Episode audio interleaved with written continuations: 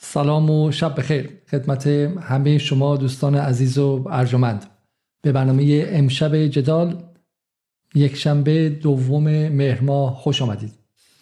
روز گذشته درباره صنعت موشکی و تاریخ اون در چهار دهه گذشته صحبت کردیم. درباره این صحبت کردیم که چگونه ایران حتی قبل از دوره شاه هم برای گرفتن به شکلی موشک ها به دولت آمریکا التماس میکرد و از نیکسون میخواست که به ایران موشک بده و آمریکا قبول نمیکرد که این کار انجام بده. بعد در مورد این صحبت کردیم که بعد از انقلاب چگونه صدام که هم نیروی هوایی به شکلی روپایی داشت و به قول آقای رجبی هشت بار نیروی هواییش رو در طی اون سالهای جنگ گمانم اگر عدد اشتباه نکنم تجدید کرد و از اول از صفر ساخت و اون چیزهایی که خراب شده بود و همه رو رفت خرید و غیره و در کنارش هم موشک‌های اسکاد بی و حتی سی رو داشت استفاده می‌کرد و چگونه در هر دو جبهه قوی‌تر از ما بود. بعد ایرانی‌ها با موشک‌های کاتیوشا می‌جنگیدن و وقتی خواستن که مقابل صدام بیستن و بالاخره از نظر اخلاقی و شرعی و فرهنگی پذیرفتن که ما مجبوریم که جنگ موشک‌ها و جنگ شهرها رو با جنگ شهرها و موشک‌ها پاسخ بدیم و فتواش رو از آیت الله خمینی گرفتن، رفتن به زرادخانه‌هاشون و دیدن که چیزی در بساط نیست و آهی در بساط نیست و هیچ کشوری در جهان هم حاضر نیست که چیزی به اونها بفروشه و اون لحظه به شکلی استیصال رو تجربه کردن. اما بسیاری ولی مهمتر از همشون شهید مقد... تهرانی مقدم گفتش که ما میتونیم به سمت این بریم که بسازیم و بخریم و غیره و این مسیر آغاز شد. مسیری که ابتدا از قذافی و لیبی آغاز شد با آوردن هشت موشک که قرار بود که به این شرط به ایران داده شده بود که چهار تاش رو ایران به کشورهای حاشیه خلیج فارس بزنن تا اینکه به اصطلاح اهداف قذافی هم تامین شه و بعد از اون پس از مدتی قذافی تصمیمش رو عوض کرد و قطعات موشک‌ها رو هم برداشت تا دست ایران در پوست گردو بمونه. ایران به سوریه رفت. سوریه‌ها گفتن ما فقط به شما می‌تونیم آموزش بدیم که چگونه از موشک‌های احتمالاً روسی اونها استفاده کنن و ایرانی‌ها در طی آموزش دیدن سعی کردن که نمونه برداری کنن و یاد بگیرن که این موشک‌ها چجوری باید ساخته شه. یکی از موشک‌های قذافی رو تهرانی مقدم از رفیق دوست خواسته بود که بهش اجازه بده که باز کنه به عنوان مهندسی معکوس و همون آغاز ساخت موشک‌های بعدی ایرانی میشه و ما به این لحظه رسیدیم که تا این لحظه ایران موشک‌های تقریبا با برد پایینی داره، دقتشون بسیار پایینه و واقعا نمیشه به ایران یک قدرت حتی منطقه‌ای موشکی هم گفت و در این لحظه است که جنگ تقریبا تمام میشه. برنامه امشب رو از این لحظه و از این قسمت تاریخ ادامه خواهیم داشت با آقای رجوی. اما قبل از اون اجازه بدین که تکه‌ای از سخنرانی بنیامین نتانیاهو نخست وزیر دولت آپارتاید صهیونیست اسرائیل رو ببینیم در سازمان ملل که دو روز پیش ایراد شده. Have not been snapped back. To stop Iran's nuclear ambitions, this policy must change. Sanctions must be snapped back. And above all, above all, Iran must face a credible nuclear threat. As long as I'm Prime Minister of Israel, I will do everything in my power to prevent Iran from getting nuclear weapons. این حرفای نتانیاهو که تحریم ها در مورد ایران کار نکردن، اسنپ بک تا به حال کار نکرد یا بحث ماشه شلیک ماشه و برجام هم فقط به ایران پوان داده و اگر ایران بخواد به سمت هسته‌ای بره باید با بهش پاسخ هسته‌ای داد. بسیاری اون رو یک تهدید خیلی جدی گرفتن و بسیاری اون رو یک توهین گرفتن. خود دفتر نتانیاهو برگردون و گفت منظور ما هسته‌ای نبود و غیره. اما برای اینکه این حرف نتانیاهو حرف جدیدی نیستش و در سالهای گذشته بارها و بارها هر وقت که خواسته در آمریکا ایجاد وحشت کنه و بهانه به دست نیروهای آمریکایی بده که فشار رو بر ایران بیشتر کنن، از این حرفا توسط نتانیاهو زده شده.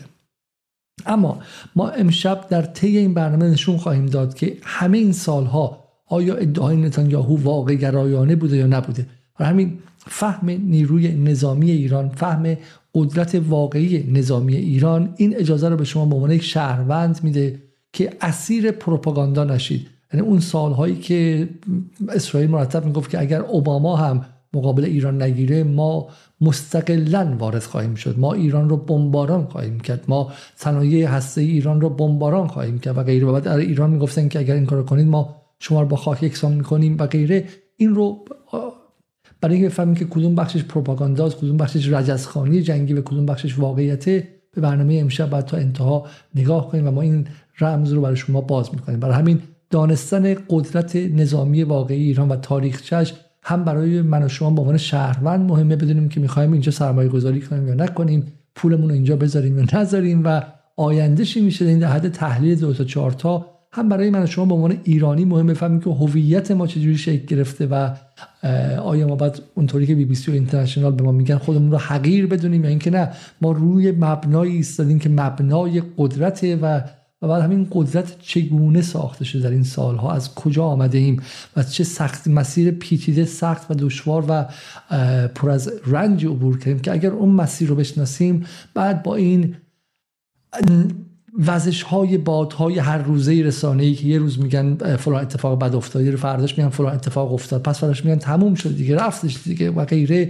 اینقدر دلهامون خالی نمیشه. برای همین دانستن این قصه نظامی امشب برای این هم مناسبه که دلهای شما محکم شه و و بدونید که روی چه تاریخ استواری ایستادید که با طوفان‌ها و تندبادها هم جابجا نخواهد شد، چه برسه با این نسیم‌های زودگذر.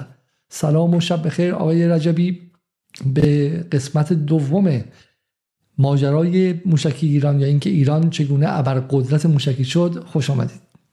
سلام خدمت شما آقای علیزاده و همه بینندگان برنامه جدال هستم در خدمت. خب من این مقدمه گفتم که تا این لحظه به کجا رسیدیم.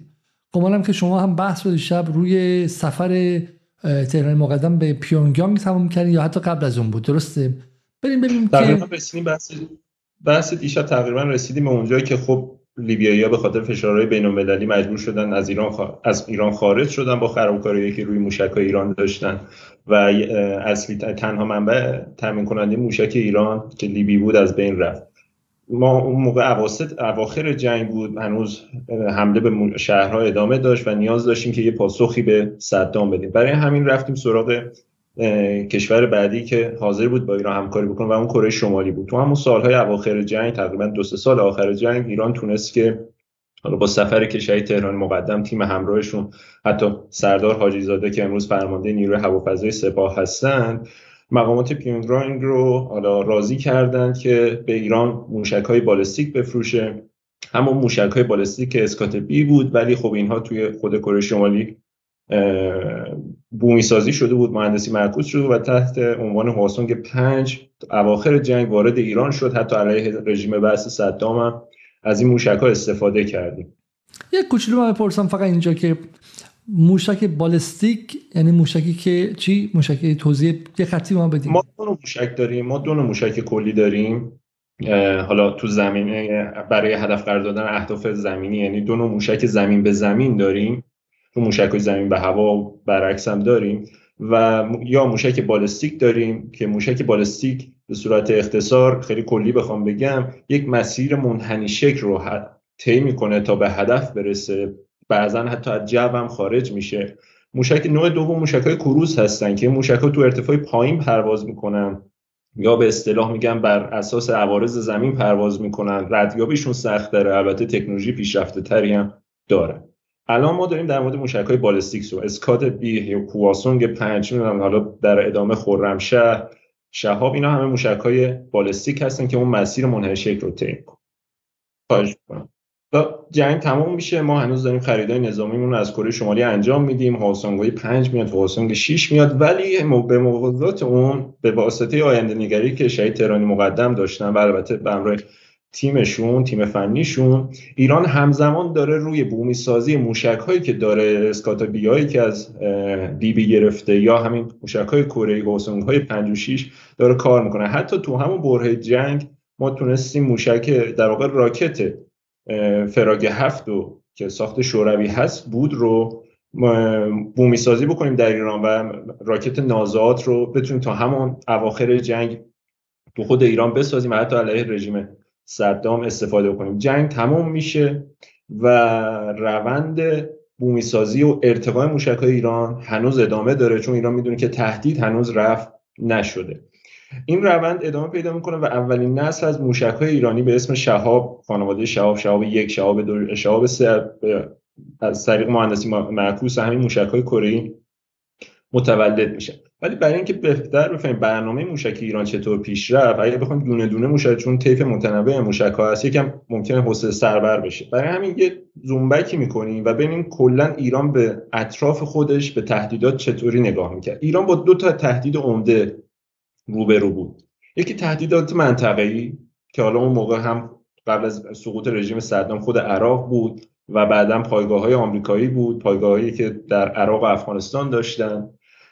تهدیداتی که ما تو خلیج فارس داشتیم، بعضی از رژیم‌های عربی و جنوب خلیج فارس، نیروی دریایی ارتش آمریکا و از همه مهمتر و جدی‌تر تهدید رژیم اسرائیل بود که همین الان ویدئو هم نشون داد که این تهدید دیگه از سطح تهدید متعارف هم فرا رفته و به تهدید هسته‌ای کشیده شده. بر همین اساس ایران دو برنامه متفاوت رو پیش برد برای توسعه صنعت موشکی خودش. یکی برنامه‌ای که برای تح... برای پاسخ به این تهدیدات منطقه‌ای بود و دوم برنامه‌ای که بتونه به تهدیدات فرامنطقه‌ای هم، احتمالاً مثلا این صحبت منه، ولی مثلا احتمالاً در مورد ناتو هم حتی فکرایی شده بود و برنامه موشک‌های دوربرد ما هم کلید خورد. برای پاسخ به تهدیدات منطقه‌ای شما به چند چیز نیاز دارید. یکی که بتونید با سرعت پاسخ بدید به این تهدیدات، یعنی به محضی که تهدید رو دیدید، قبل از اینکه تبدیل به جنگ یا حمله بشه، بتونید بهش پاسخ بدید، بتونید با دقت بالا بهش پاسخ بدید. چون بعد این پایگاه‌های آمریکایی‌ها تو کشور عراق هست، حالا سابق چند سال پیش در آمریکا بود، در افغانستان بود، در بحرین، در قطر، در امارات، و نیاز هست شما دقیقاً خودمون پایگاه رو هدف قرار بدید. برای همین نیاز به دقت داره. و از همه مهم و ویژگی بعدی که موشک‌های شما باید داشته باشه این که قدرت قدرت انفجاری بالایی داشته باشه شما، چون قرار علیه اهداف نظامی که تقویت شده هستن استفاده بکنن. این دیدگاه باعث شد که موشک‌های خانواده فتاح متولد بشن. خانواده فتاح موشک‌هایی هستن که حالا یک جورایی جد پدری اونها موشک‌های فراگ هفت شوروی هستن که بعداً تبدیل به نازعات شد در زمان جنگ، بعد زلزال و بعد فتاح فاتح صد و ده. یک ویژگی‌هایی که این موشک‌ها دارم عرض کردم که باید هم دقیق باشه، هم سریع بتونید استفاده بکنید، هم قدرتمند باشه. برای سریع بودنش این موشک‌ها مجهز شدن به سیستم‌های سوخت جامد. ما برای موشک دو نوع سوخت داریم، سوخت جامد و سوخت مایع. البته ترکیب اینها هم بعضا استفاده میشه که نوع جدید از سوخت ها میشه که حالا ما در خرمشهر چهار، موشک بالستیک خرمشهر چهار هم استفاده کرد. سوخت جامد به شما این امکان رو میده که موشک رو در کمترین زمان لازم عملیاتی و آماده به شلیک بکنید. برای مثال شما یک موشک مثلا همین خانواده فتاح تقریبا تو تایم بین بیست تا سی دقیقه آماده به شلیک میشه. همین رده موشکی اگر سوخت مایع بود حداقل به یک ساعت زمان نیاز داشت. بیست دقیقه زمان مهمیه، حتی ده دقیقه هم زمان مهمیه، برای اینکه شما موشک توی فضای بازه و اونجا ممکنه مورد رصد قرار بگیره و رو همون زمین از بین بره. برای همین این تایم خیلی مهمه. خدمت شما عرض شود که برای همین خانواده فتاح، خانواده فاتح همه از موشک‌های سوخت جامد استفاده می‌کنن و اینا رو خیلی در بازی زمانی بیشتری میتونید ذخیره بکنید. موشکی که سوخت جامد داره رو شما میتونید حداقل ده تا پانزده سال توی انبارهای زیرزمینی، توی شهرهای موشکی ذخیره بکنید و آماده عملیات داشته باشید. چیزی که در مورد موشک‌های سوخت مایع اینجوری نیست، چون سوخت باید از بدنه خارج بشه در سوخت مایع‌ها. این نکته خیلی مهمه.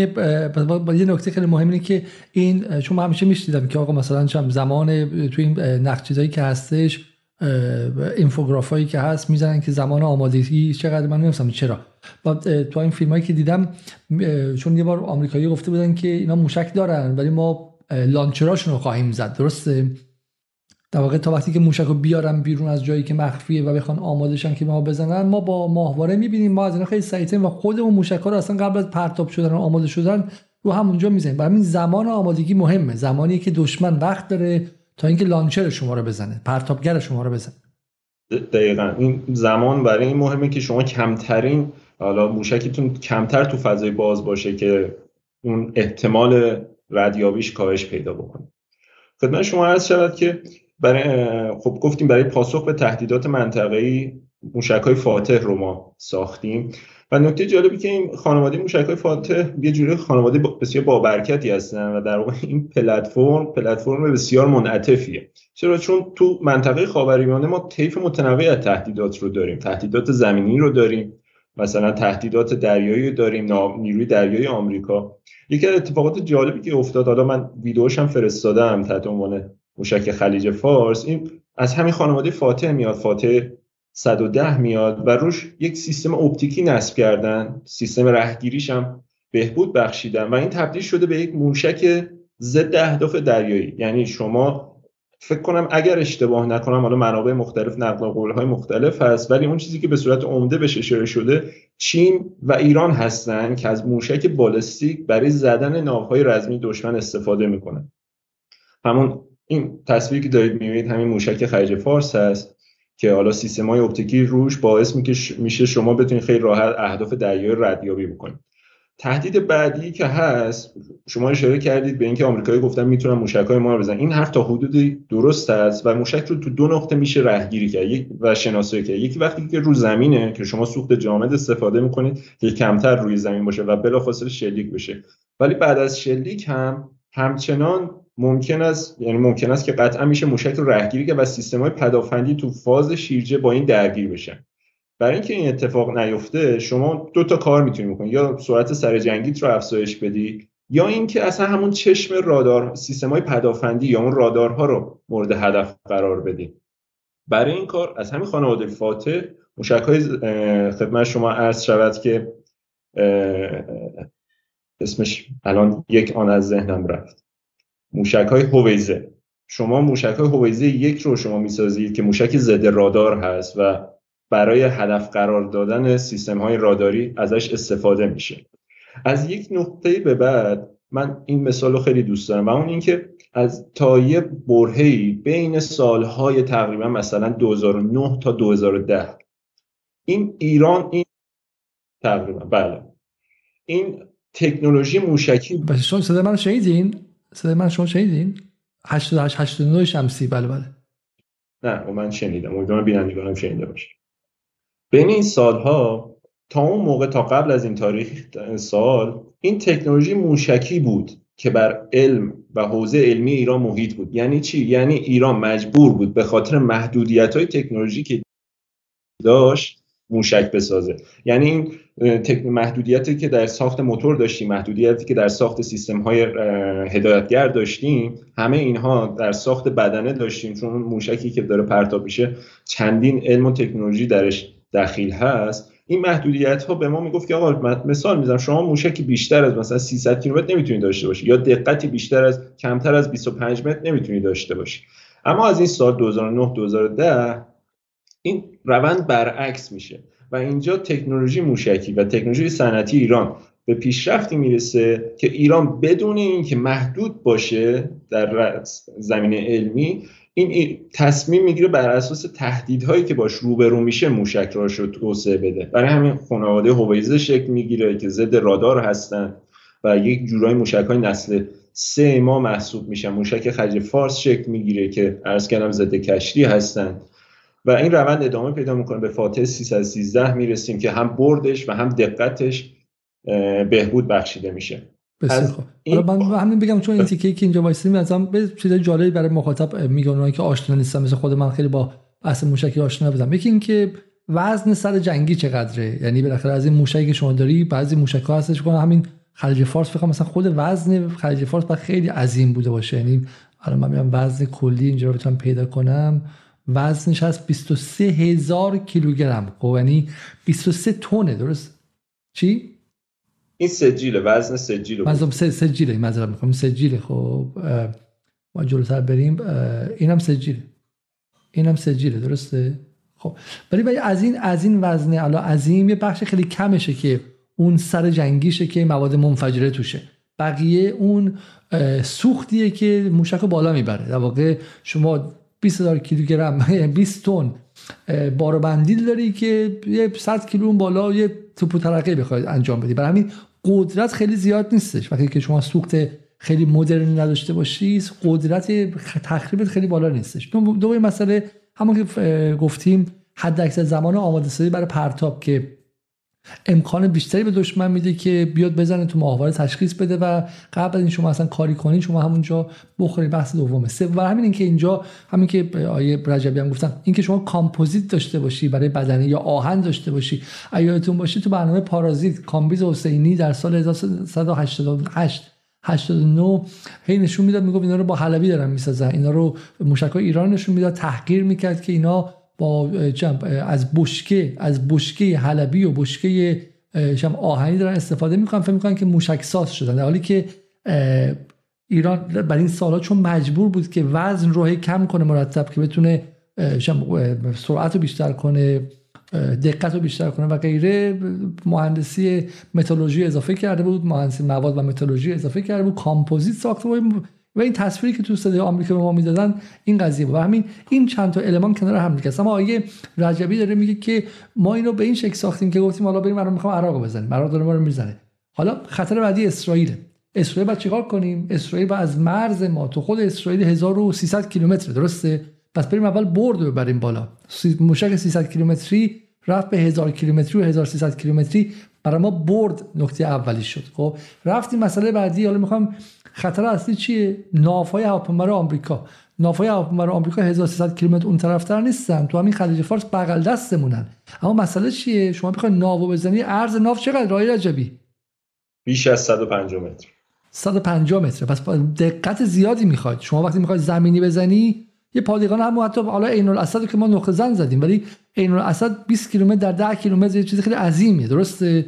بالاخره هر جوش بخوره ضربه‌ای زدی، ولی ناو رو اگه اینجا نزنی ماهیای بنده خدا رو کشتی، درسته؟ برای همین برای همین نقطه زنی و دقت اگر میخوای اهداف متحرک رو بزنی بعد واقعا نقطه زنی مهم میشه. برای همین این المان‌ها هر کدومش پیچیدگیایی داره. برد بالای هزار کیلومتر یه پیچیدگی داره، دقت بیست متر یه پیچیدگی داره، وزن کمتر یه پیچیدگی داره و غیره و آماده سازی کوتاه مدت یه پیچیدگی داره. و ایران تو هر کدوم از اینا که رفته یه مجموعه چالش مقابلش بوده که بعد از صفر شروع کرده. ببخشید من واسه حرفتون. نه خواهش می‌کنم. عرض می‌کنم خدمتتون که حالا برای یکی از تهدیدهای ثانویه‌ای دیگه هست که اینکه این موشک‌ها رو میشه تو آسمون راهگیری کرد و زد. اوکی. برای اینکه جلوی این گرفته شه تو نسل چهار موشک‌هایی که داشتیم، نسل چهار موشک‌های کوتاه‌بردی که داشتیم در ساخت بدنش از الیاف کربن استفاده شد. الیاف کربن چند ویژگی به موشک شما میده. یکی اینکه اولا سبک میکنه موشک شما رو. موشکی که سبک بشه یعنی که برد بیشتری رو میتونه بره یا میتونه وزن بیشتری رو کلاهک حمل بکنه، در واقع وزن بیشتری مواد منفجر حل با خودش حمل بکنه و اون یعنی اینکه تخریب بیشتری میتونه داشته باشه.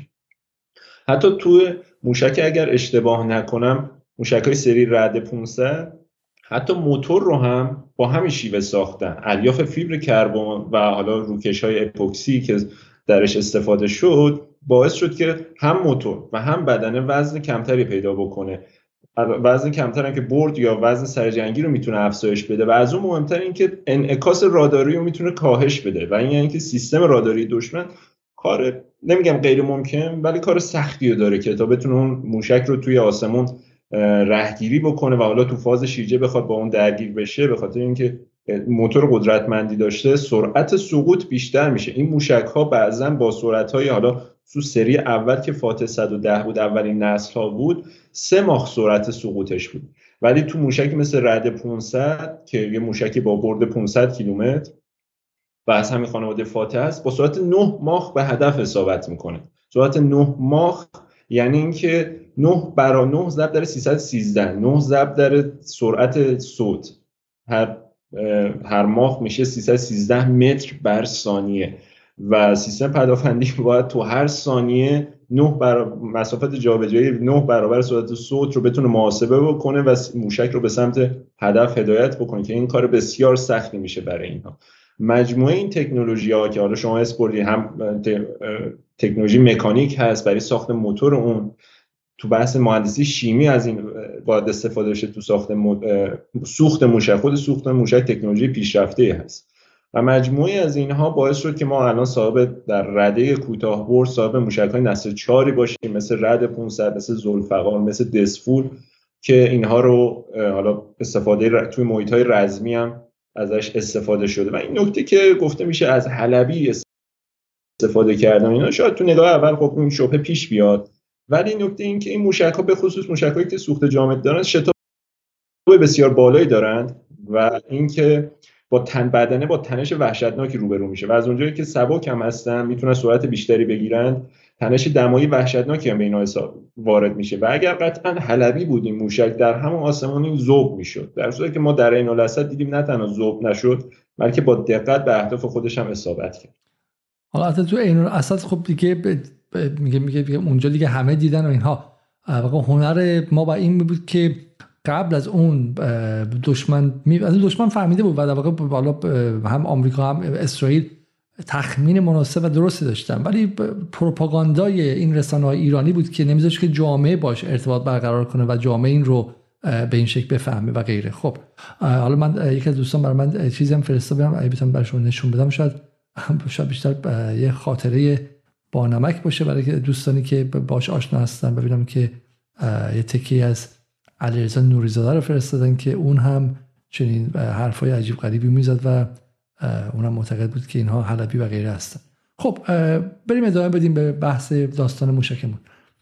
ویدیویی میخواد پخش یا من میتونم صحبت کنم؟ نه من با تا پال پیداش کنم طول میکشه، شما بفرمایید تا اینکه من پیداش میکنم. خدمت شما عرض کنم یکی دیگه ویژگیه که موشک‌های ما دارن، تا ما فعلا داریم در رده میانبرد صحبت میکنیم، اینکه دقت موشک دقت موشک چطور میسنجن؟ یه شاخصه از به اسم سی ای پی که حالا ترجمه فارسیش میشه دایره احتمالی خطا. این یعنی چی؟ من مثال میزنم. یعنی که فرض کنید میخوان من رو با موشک بزنن، من رو با یک موشک رد پانصد یا ذوالفقار میخوان این صندلی که من روش نشستم رو بزنن. این موشک ذوالفقار رد پانصد از این خانواده خطا یا سی ای پی بین پنج تا هفت متر دارن. پنج رقم حالا موثق‌تری بود ولی هفت رسانه‌های غربی و انگلیسی زبان روی این محدوده بازی می‌کردن. این یعنی چی؟ یعنی که این موشک از پانصد کیلومتر اونورتر به سمت من شلیک میشه و احتمال دارد تا شعاع پنج متری من به زمین اصابت بکنه، یا بخوره به خود من روی این صندلی اصابت بکنه یا تو شعاع پنج متری من به زمین اصابت بکنه. سوال نکته که باید بهش توجه بکنیم این که این موشک‌ها تقریباً میانگین وزن سرجنگیشون پانصد کیلو پانصد کیلو مواد منفجره که تو نسل سه حتی از مواد منفجر شدید الانفجار هم استفاده کردن، که یعنی پانصد کیلو مواد منفجر عادی پانصد کیلو مواد منفجر شدید الانفجار تخریب بیشتری از پانصد کیلو مواد منفجر عادی ایجاد میکنه. شما تصور بکنید آن چیزی که از جسد مجید رجبی پانیشه بعد از اصابت بعد از منفجر شدن پانصد کیلو مواد منفجر باقی میمونه تقریبا مثل برجام میشه، تقریبا هیچ هست. برای همین و تو اصول نظامی و در دنیای حالا موشکی، موشکی دقیق است که بتونه از بعد از هر پنج شلیک یک بار حداقل هدفش رو بزنه. حالا تو این تصاویر هم دارید می‌بینید این خطاهایی که داره به نظر من حالا از پنج متر هم حتی کمتر هستش. این نکته است که حالا موشک‌های میان برد کوتاه برد ما دارن. حالا ویدئویی هست صحبتی هست تا برسیم صحبت سراغ موشک‌های برده بود. آره یه خودش هم می‌خونه نکته مهمیه و این برای خود ما، یعنی شما از تهران تا رشت سیصد و بیست کیلومتر درسته، پانصد کیلومتر از تهران تا اصفهان. این موشک رو از تهران بزنی بعد بره تا اصفهان، بعد دقیقاً توی اون محله‌ای که میگی، توی اون خیابونی که میگی بخوره، دقیقاً روی اون خونه‌ای که میگی پلاک رو هم پیدا کنه. و این پستچیتون بعضی وقتا نمیتونه خونه رو به این دقت پیدا کنه، میره بسته پستی رو خونه همسایه با اشتباه میندازه. همون یعنی اگه بگی آقا برو توی محله فلان جا، رو برعکس بگیم اصفهانی‌ها بعد ناراحت نشن.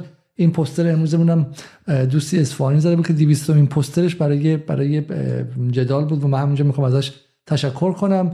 ولی بگیم مثلا از اصفهان به تهران بزنن و بره دقیقاً خونه رو پیدا کنه. خب مستقیم پیدا کنه به کجاست؟ خیلی باور نکردنیه که دقت پنج متر، یعنی پنج در پنج متر، بیست و پنج متر، یه اتاق بیست و پنج متری که داشته باشی اگه وسطش رو در نظر بگیری بالاخره یه جاش میخوره. درسته، دقیقاً تو دقیقاً تو اتاق میخوره. حالا دقیقاً تو اتاق طول وسط قالی نمیخوره ولی دقیقاً رو قالی میخوره.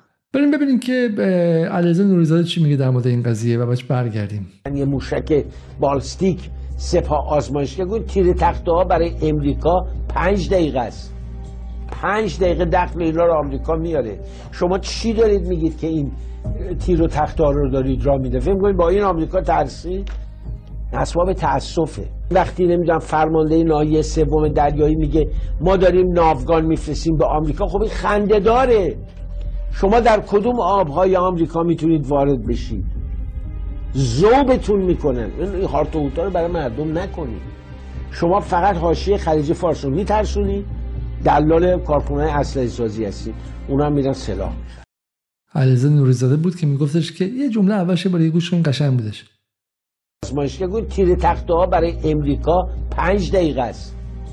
پنج دقیقه دخل اینا رو آمریکا میاره. شما چی دارید میگید که این تیر و تخته‌ها رو دارید راه میده؟ فکر می‌کنید با این آمریکا ترسی؟ اسباب تأسفه. وقتی نمیدونم فرمانده ناحیه سوم دریایی میگه ما داریم ناوگان میفرستیم به آمریکا، خب این خنده داره. شما در کدوم آبهای آمریکا خب این خنده داره. شما در کدوم آبهای آمریکا میتونید وارد بشید؟ ذوبتون میکنن. این هارت و هوتا رو برای مردم نکنید. شما فقط حاشیه خلیج فارس رو میترسونید، هورت ها رو برای مردم نکنید. شنیدین شما درسته؟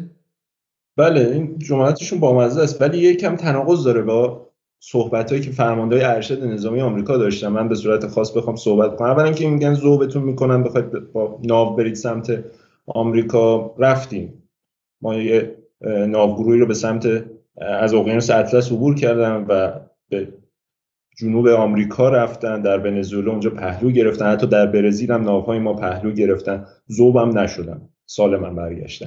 این یه نکته. نکته دوم این که میگن تیر تخته است و اینها پنج دقیقه هم طول نمیکشه. اینها ژنرال مکنزی فرمانده سابقه سنتکام، فرمانده مرکزی آمریکا، نظر غیر از نظر این کارشناس فرهیخته دارن و میگن که توی یه مقاله‌ای که چند سال پیش منتشر شده بود در مورد توان نظامی ایران صحبت میکنن و اون مقاله مربوط به تحلیل حالا توان رزمی ارتش و سپاه بود. نکته جالب این که در بخش موشکی جنرال مکنزی، یک جنرال چهار ستاره و ارشد ارتش آمریکا، فرمانده سنتکام آمریکا، توان موشکی نیروی مسلح جمهوری اسلامی ایران رو بزرگترین تهدید علیه ارتش آمریکا که ارتش اول دنیا هست معرفی میکنن و نمیگن تیر تخته است و نمیگن ما ظرف پنج دقیقه اینا نابود میکنیم. هرچند تو عین الاسد دیدیم که تیر تخته نبودن و کم بیش از چند سال طول کشیده و هنوز هم نابود نشدن. از اون فیلم قدیمیه، مثلا مال مثلا هزار و سیصد و نود و دو اینا، با نود و دو اینا با بشه. برای من حدس می‌زنم در واقع قبل از داستان عین الاسد بود. تو عین الاسد دیگه میگم قضیه متفاوت شد و دیگه کسی از این حرفا نمیزنه مگر اینکه به به شکل جنون و اینها متهمش کنن. ولی ببینید برای بچهای جوونی که شاید مثلا یادشون نیاد، حالا گفتن چون این ویدیو فریز شده بود، من می‌خوام یه ده ثانیه اولش رو یک بار یه تصویر این ایشون هم ببینیم که ببینیم که این نسل با چی بزرگ شده. این که می‌بینید که می‌بینید که تو خیابون میاد شعار میده، بکس سلیمانی پاره میکنه، مسائل هست. الان میگه که پول ما رو اونجا خرج کردن. قبلا میگفت اصلا قدرتی ندارن. هر دهه‌ای روی نکته تمرکز میکردن. توی دوره ما در دهه هفتاد و هشتاد و اینها میگفتن که اصلا اینا از نظر نظامی بیورزن، پولا هم دارن حروم میکنن و مانور هم میدادن. یه نکته در مورد ایران صد درصد درسته ها. هنوز که انزه تا مانور نظامی که هفته پیش برقرار شد، من نمیدونم دوربینای اینا چه مشکلی داره، اصلا باور نکردنیه. رنگ رو رفته، رنگ مرده. اصلا آدم حالا دوستان پیدا کنن برای من بفرستن، اصلا آدم کره شمالی که از همه جا دنیا هم قطعه، این همه چیزای الکترونیکیش هم هزار سال پیشه، عکسایی که ازش میاد و از موشکاش بیاد یه ابهاتی هستش. اینا اصلا واقعا از دور خیلی باور نکردن. یه یه چیزی توی یوتیوب من دیدم اسمش ایمامدیا که واقعا تنها جایی که یه مقدار شعور بصری داره و تصویری که از مانور موشکی و از خود موشکا میده یه ابهاتی داره و اون رو منتقل میکنه. اینه من متعلق به کی هست رو مثلا نمیدونم، خب و آشنایی هم ندارم. بعضی از تصاویرم که امشب نشون میدیم از رو اونها برداشتن، ولی ولی همین واقع ارتباط رسانه رو میخوام بگم با این پروپاگاندا. وقتی که شما نمیتونی رنگ رو منتقل کنی، تصویر خوب بذاری، یه دونه فیلم بردار نظامی خوب نداری، یا آدمی مثل علیزاده نوری‌زاده این چیزایی میگه که الان میخوام ده ثانیه‌شو گوش کنین، چون واقعا تو نسل من این باور خیلی خیلی خیلی آدم‌ها از جمله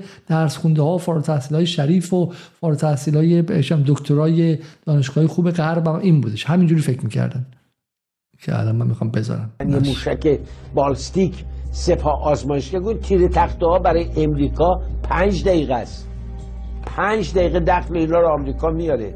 شما چی دارید میگید که این تیر و تخته ها رو دارید را میده؟ فکر می‌کنید با این آمریکا ترسید؟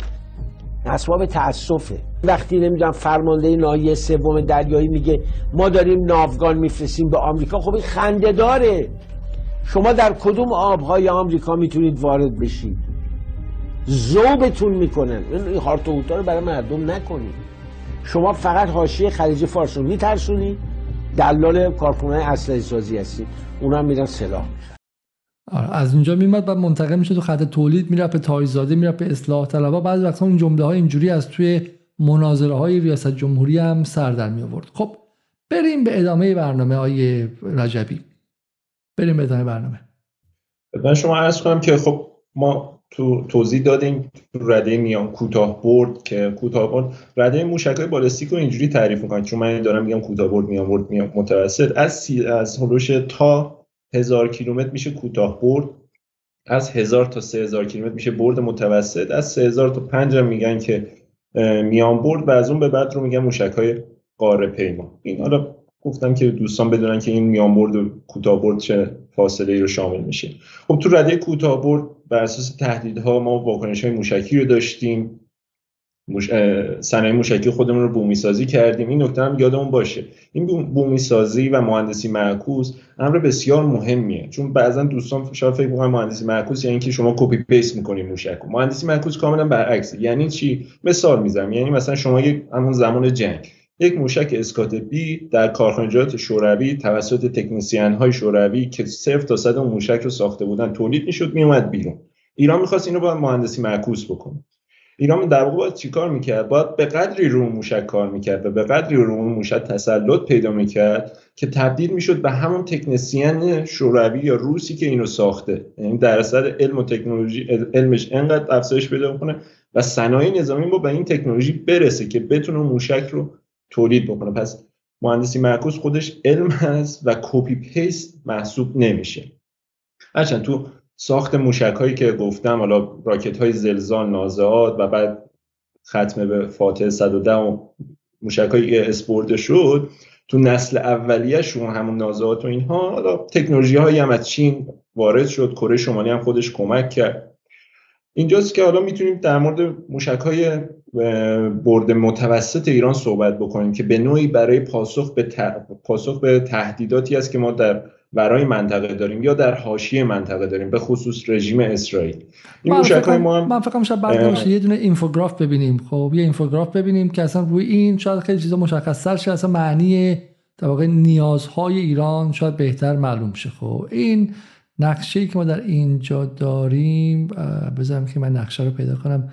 آره این نقشه رو اگه ما اینجا بتونیم پیدا کنیم اینجا، چون به ترتیب و در واقع این من فکرم که همون بودش که شما قبل برنامه گفتیم که نشون ندیم. خب دقیقا همون بود که میتونید کار بار آه اینجاست ایناش ایناش اینجاست. خب آره نه نه همینه. خب این خیلی خوبه، این خیلی خوبه که در واقع دور تا دور ایران رو ببینید. حالا من میتونم اینو بزرگش کنم توی تصویر بعدی، شاید بد نباشه که یه خورده بزرگتر ببینیم بدون نیاز به دیدن چهره من و آیه رجوی. اینو ببینید شما. این اگه روی این توضیح بدی آیه رجوی ممنون میشم. خواهش میکنم. خب این یه اینفوگرافیه که برد حداکثری موشک‌های ما رو نشون میده. البته این برد بر اساس صحبت‌های رسمی مقامات کشور، مقامات نظامی کشور هست که میگن ما برد بیش از دو هزار کیلومتر نداریم. ما هم میگیم چشم، برد بیش از دو هزار کیلومتر نداریم. ولی نظر دوستان رو حالا اگه یکم اینو زوم بک بکنید به اون موشک خرمشهر جلب میکنم که حالا در ادامه بهش میرسم. اگه من صحبت نکردم حتما یادآوری بکنید. نکنید تا اون خط اون حالا دایره که نمیشه، اون منحنی اولی که هست، اون خط بنفش رنگ یا آبی پررنگ، اون محدوده‌ای که ایران توسط موشک‌های فاتح داره پوشش میده. خدمت شما عرض شود که برای اینکه بتونه اصلا من اینو گذاشتم اول قبل از هر چیزی اصلا بگیم که دو هزار کیلومتر این چی توی منطقه، هزار و سیصد کیلومتر این چی، هشتصد کیلومتر این چی، یعنی کدوم کشورها میخوام بخوره عینی حرف بزنیم دیگه. دو هزار کیلومتر یعنی کل خاک تحت اشغال رژیم اسرائیل. دو هزار کیلومتر یعنی این. دو هزار کیلومتر یعنی شما کل خاک تحت اشغال رژیم اسرائیل رو میتونید هدف قرار بدید. از اون هزار و سیصد کیلومتر ها، چون تمام تل‌آویو و تمام اسرائیل هزار و سیصد کیلومتره، دو هزار کیلومتر دیگه تقریبا به اروپا میرسه، درسته؟ این نزدیک ایتالیاست، یونان رو دو هزار و پانصد تا سه هزار کیلومتره که شما اروپای شرقی رو میتونید بزنید. حالا یکم اینفوگرافی چیز داره ولی مشکلی نیست. خدمت شما عرض شود که حالا حالا الان بس پس با این با این فهم با این فهم ما میتونیم برگردیم اینجا و ببینیم که هر کدوم از این موشک‌ها چه معنایی دارن، درسته؟ دقیقاً. شما الان تصویر پایین، قسمت پایین رو نگاه بکنید، شما از موشک حالا شهاب یک از رد شهاب یک پانصد ببینم هزار و سیصد شهاب سه که اینجا داریم خدمت شما عرض شود که عمادی که هست، سجیلی که هست، خرمشهری که هست، حالا از خانواده فاطم بخوایم بگیم مثلا موشک ذوالفقاری که داریم، موشک رد، حالا تو اینجا نیومده، رد پانصدی که داریم، موشک هایپرسونیک فتایی که داریم، اینو حتما خوبه در موردش صحبت بکنیم. این موشک فتا شما میتونید تمام اراضی تحت اشغال رژیم اسرائیل رو هر هدف که اونجا باشه مورد اصابت قرار بدی و با برد دو هزار تا دو هزار و پانصد کیلومتر هم میتونید اروپای شرقی رو مورد اصابت قرار بدی. البته خود اروپایی‌ها معتقدن که الان ایران موشک‌هایی داره، حالا در یک بیانیه‌ای که آلمان و فرانسه و انگلیس منتشر کردن بعد از رونمایی از خرم موشک خرمشهریه که سال دو هزار و هفده بود، تو اون بیانیه گفتن که این موشک این قابلیت رو هم داره که حتی کل خاک اروپا رو مورد اصابت قرار بده و از این موضوع ابراز نگرانی کرده بودن. موشک خرمشهری که حالا اسپردم یا موشک سجیلی که اینجا هست، اینها همه موشک‌های برد بلند ایران هستن که البته در رده برد متوسط به صورت فنی رده بندی میشن که یعنی از هزار تا سه هزار کیلومتر رو میتونن پوشش بده این رده موشکی و این موشکای برد مت...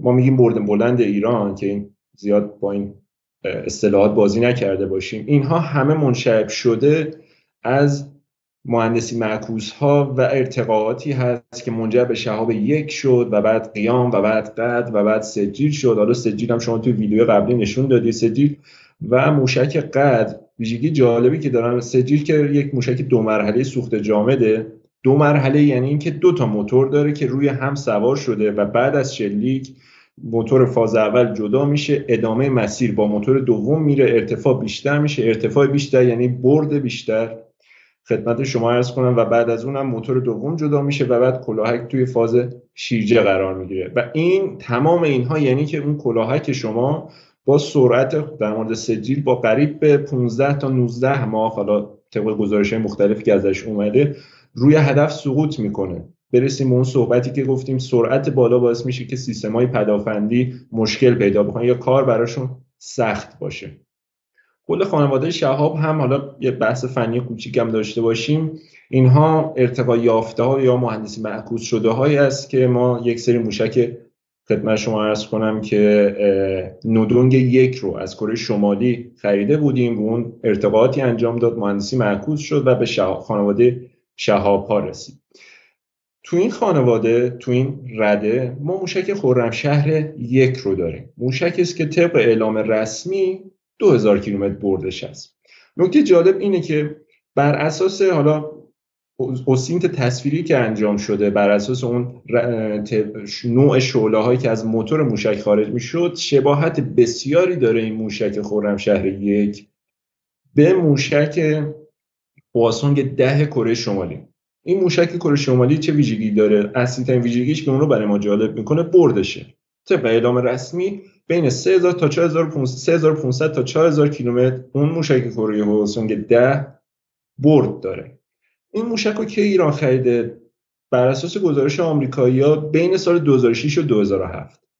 بین سال دو هزار و شش و دو هزار و هفت ما موشکی در اختیار داشتیم که میتونسته سه هزار و پانصد تا چهار هزار تا بره، یعنی تقریبا کل اروپا، تقریبا. البته خب موشک خرمشهر یک که بسیار شبیه به این موشک است و خیلی ها میگن شاید مهندسی معکوس شده اون یعنی نسل یک باشه، صحبت های از این که شاید نسل دو باشه، یعنی یک ارتقای سنگین انجام شده روی این. دو هزار و هفده اومده، ما در واقع رونمایی شده تازه ازش و تو سال بیست بیست هم موشک خرمشهر چهار ما داشتیم. نکته جالب و بامزه این که خرمشهر یک، خرمشهر چهار که مهندس ارتقا یافته و مهندسی معکوس شده یه موشک چهار هزار کیلومتری هم اعلام شده دو هزار کیلومتر برد دارن. خود اروپایی معتقدن که اینا بیش از، به خصوص خرمشهرهای یک و چهار، بیش از دو هزار کیلومتر، سه هزار و پانصد تا پنج هزار کیلومتر برد داره. این رو بذارید در کنار این فرق که ایران از سال شصت و سه که هنوز اولین پک موشک‌هاش وارد شد به این فکر بود که موشک‌ها رو مهندسی معکوس کنه، روش ارتقا انجام بده و در اواخر جنگ به وسیله مهندسی معکوس و ارتقاء تکنولوژی که انجام داد تونست اولین راکت‌های خودش رو بسازه. پس دیدگاه ارتقاء موشک چیز جدیدی نبوده، از زمان جنگ بوده. ما یک موشکی داشتیم دو هزار و شش که چهار هزار کیلومتر بردش بوده.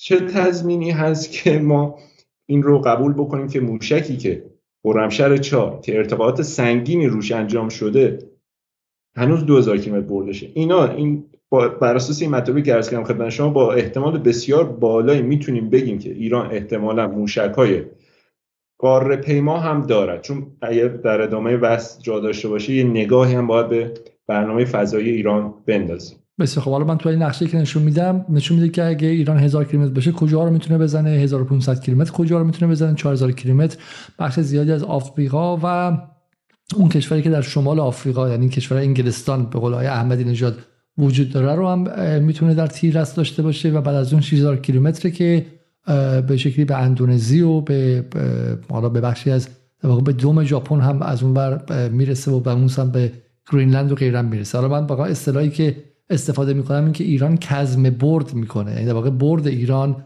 و رنج موشک‌های ایران خیلی خیلی بالاتره و تکنولوژی که ایران بهش دسترسی از میکنم پیدا کرده خیلی خیلی بیشتره، اما به خاطر اینکه مورد تحریم قرار نگیره، شورای امنیت نتونه علیه ایران، آمریکا و اسرائیل و اینها بتونن علیه ایران کاری انجام بدن، یا این برد رو اصلا عملیاتی نکرده یا اینکه اعلام نمیکنه یا اینکه علاقه نداره، ولی ولی تکنولوژی بردهای خیلی بالاتر رو هم ایران داره، برای همین بالای دو هزار هم داره، ولی کزم برد میکنه، برد رو قورت میده و میگه که اصلا شما راست میگی، ما هزار و نهصد و نود و نه کیلومتر بیشتر نمیتونیم بزنیم و اصلا اجازه میده که یک فاند و یک بودجه هم برای امثال نوریزاده و برای اون کامپیوتر حسینی و برای اینا به وجود بیاد که اینا بگن که ایران نمیتونه نمیتونه اصلا چیزی کنه. حالا من یه چیزی گفتم گفتم که اینا عکسایی که از موشک نشون میدن واقعا آبروریزیه. این فکر کنم مثلا شما آلندلون باشی ولی مثلا چه میدونم اسمش آره به اصطلاح قدیمی قبل از انقلابی مثلا چم یه هنر پیشه خیلی خیلی خوشتیپ باشی ولی لباسایی که ازت در میاد، عکسایی که در میاد همه در داغون و اینها. این تصویر این تصویر موشکی که از ایران آمده، بمب هوشمند هدایت شونده الکترو اپتیکی هوا به زمین قاصد، شما اینی که ببینید فکر می‌کنید کاردستی مثلا بچهای دبیرستانی تو خونه‌شون زیر زمین ساختن. اینو ببین شما، خب آخه آدم موشک هایپرسونیک رو ببین، تص عکاس از موشک هایپرسونیک فتا عکسی گرفته که واقعا حق داره، اونورم میگه آقا اینو با, با حلبی ساختن. آخه چه موشک هایپرسونیک فتایی که عکسی هم که ازش گرفته میشه باید بعد اون خصوصیات سه‌بعدی و اون جذابیت‌های بصری داشته باشه. این عکسی که ازش گرفتن و برای همینه که در ذهن‌ها حک نمیشه عظمت عظمت کاری که کاری که انجام شده. خب ببخشید من واسه حرف شما دوباره بریم که بحث رو ادامه بدیم. خواهش می‌کنم. اتفاقا خوبه بحث از همین موشک فتاح ادامه بدیم. موشک فتاح همین سال گذشته میلادی دو هزار و بیست و دو رونمایی شد، برد هزار و چهارصد کیلومتر، ولی مهمترین چیزی که فتاح رو جالب میکنه این که به گفته من فرماندهان سپاه پاسداران این موشک یک موشک هایپرسونیک. موشک هایپرسونیک یعنی چی؟ موشک هایپرسونیک یعنی این که موشکی که بتونه اون بخش کلاهکش، چون اینا کلاهکشون از موتور اصلی جدا میشه، این کلاهک بتونه داخل جو طی زمان معقولی با سرعتی بیش از پنج ماخ، پنج برابر صوت حرکت بکنه و بتونه مانورهای سنگین بده. یعنی این موشک باید بیاد داخل جو، پنج ماخ یا بیشتر حتی پونزده ماخ مانور سنگین بده که این مانور سنگین در واقع برای یک جوری از دور زدن سیستم های پدافندی است. اون سی... اون سرعت بالا و اون سیستم، اون مانور سنگین سیستم پدافندی در واقع هیچ کاری نمیتونه براش بکنه. این میشه موشک‌های هایپرسونیک. دو نوع موشک هایپرسونیک داریم در دنیا. یکی موشک‌های هایپرسونیک هایپرسونیک که گلاید کننده، که بخوام حالا مشخصا بگم شکل اون سر جنگیشون مثل یک بال، بدنه بال شکلی دارن یا مثل بال هستن، پهن هست. این چطوریه؟ این به وسیله سیسه بالستیک پرتاب میشه، اون مسیر منحنی خودش رو طی میکنه، اون قسمت بالمالند جدا میشه، وارد جو زمین میشه با سرعت بیش از پنج ماخ و شروع به مانور سنگین میکنه و در فاصله حالا مثلا چند کیلومتری هدف ناگهان شیرجه میزنه و هدف رو با سرعت چند برابر سرعت صوت هدف قرار میده. این یک مدلشه. نوع دیگه موشک‌های هایپرسونیک، موشک‌های هایپرسونیک کروز هستن که همون موشک کروزی که اول برنامه اسپردم، ولی با سرعت پنج بیش از پنج برابر سرعت صوت. این دو نوع رو داریم. موشک های موشک هایپرسونیک فتا احتمالاً بتونیم با حالا خیلی خوشبینانه توی رده اول یا موشک‌های بالستیک هایپرسونیک قرار بدیم. مشخصاتی هم که حالا از مش...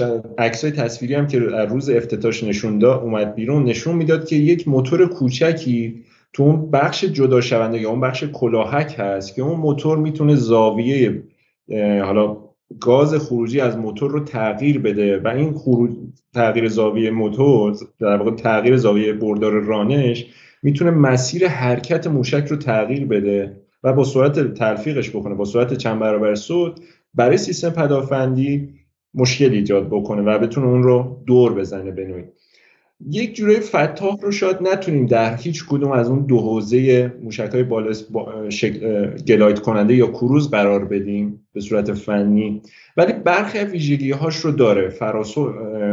فراسوت هست، هایپرسونیک از داخل جو میتونه با سرعت بیشتر از پنج ماخ حرکت بکنه و تا حدود قابل قبولی هم میتونه حین حرکت مسیر پرواز خودش رو تغییر بده.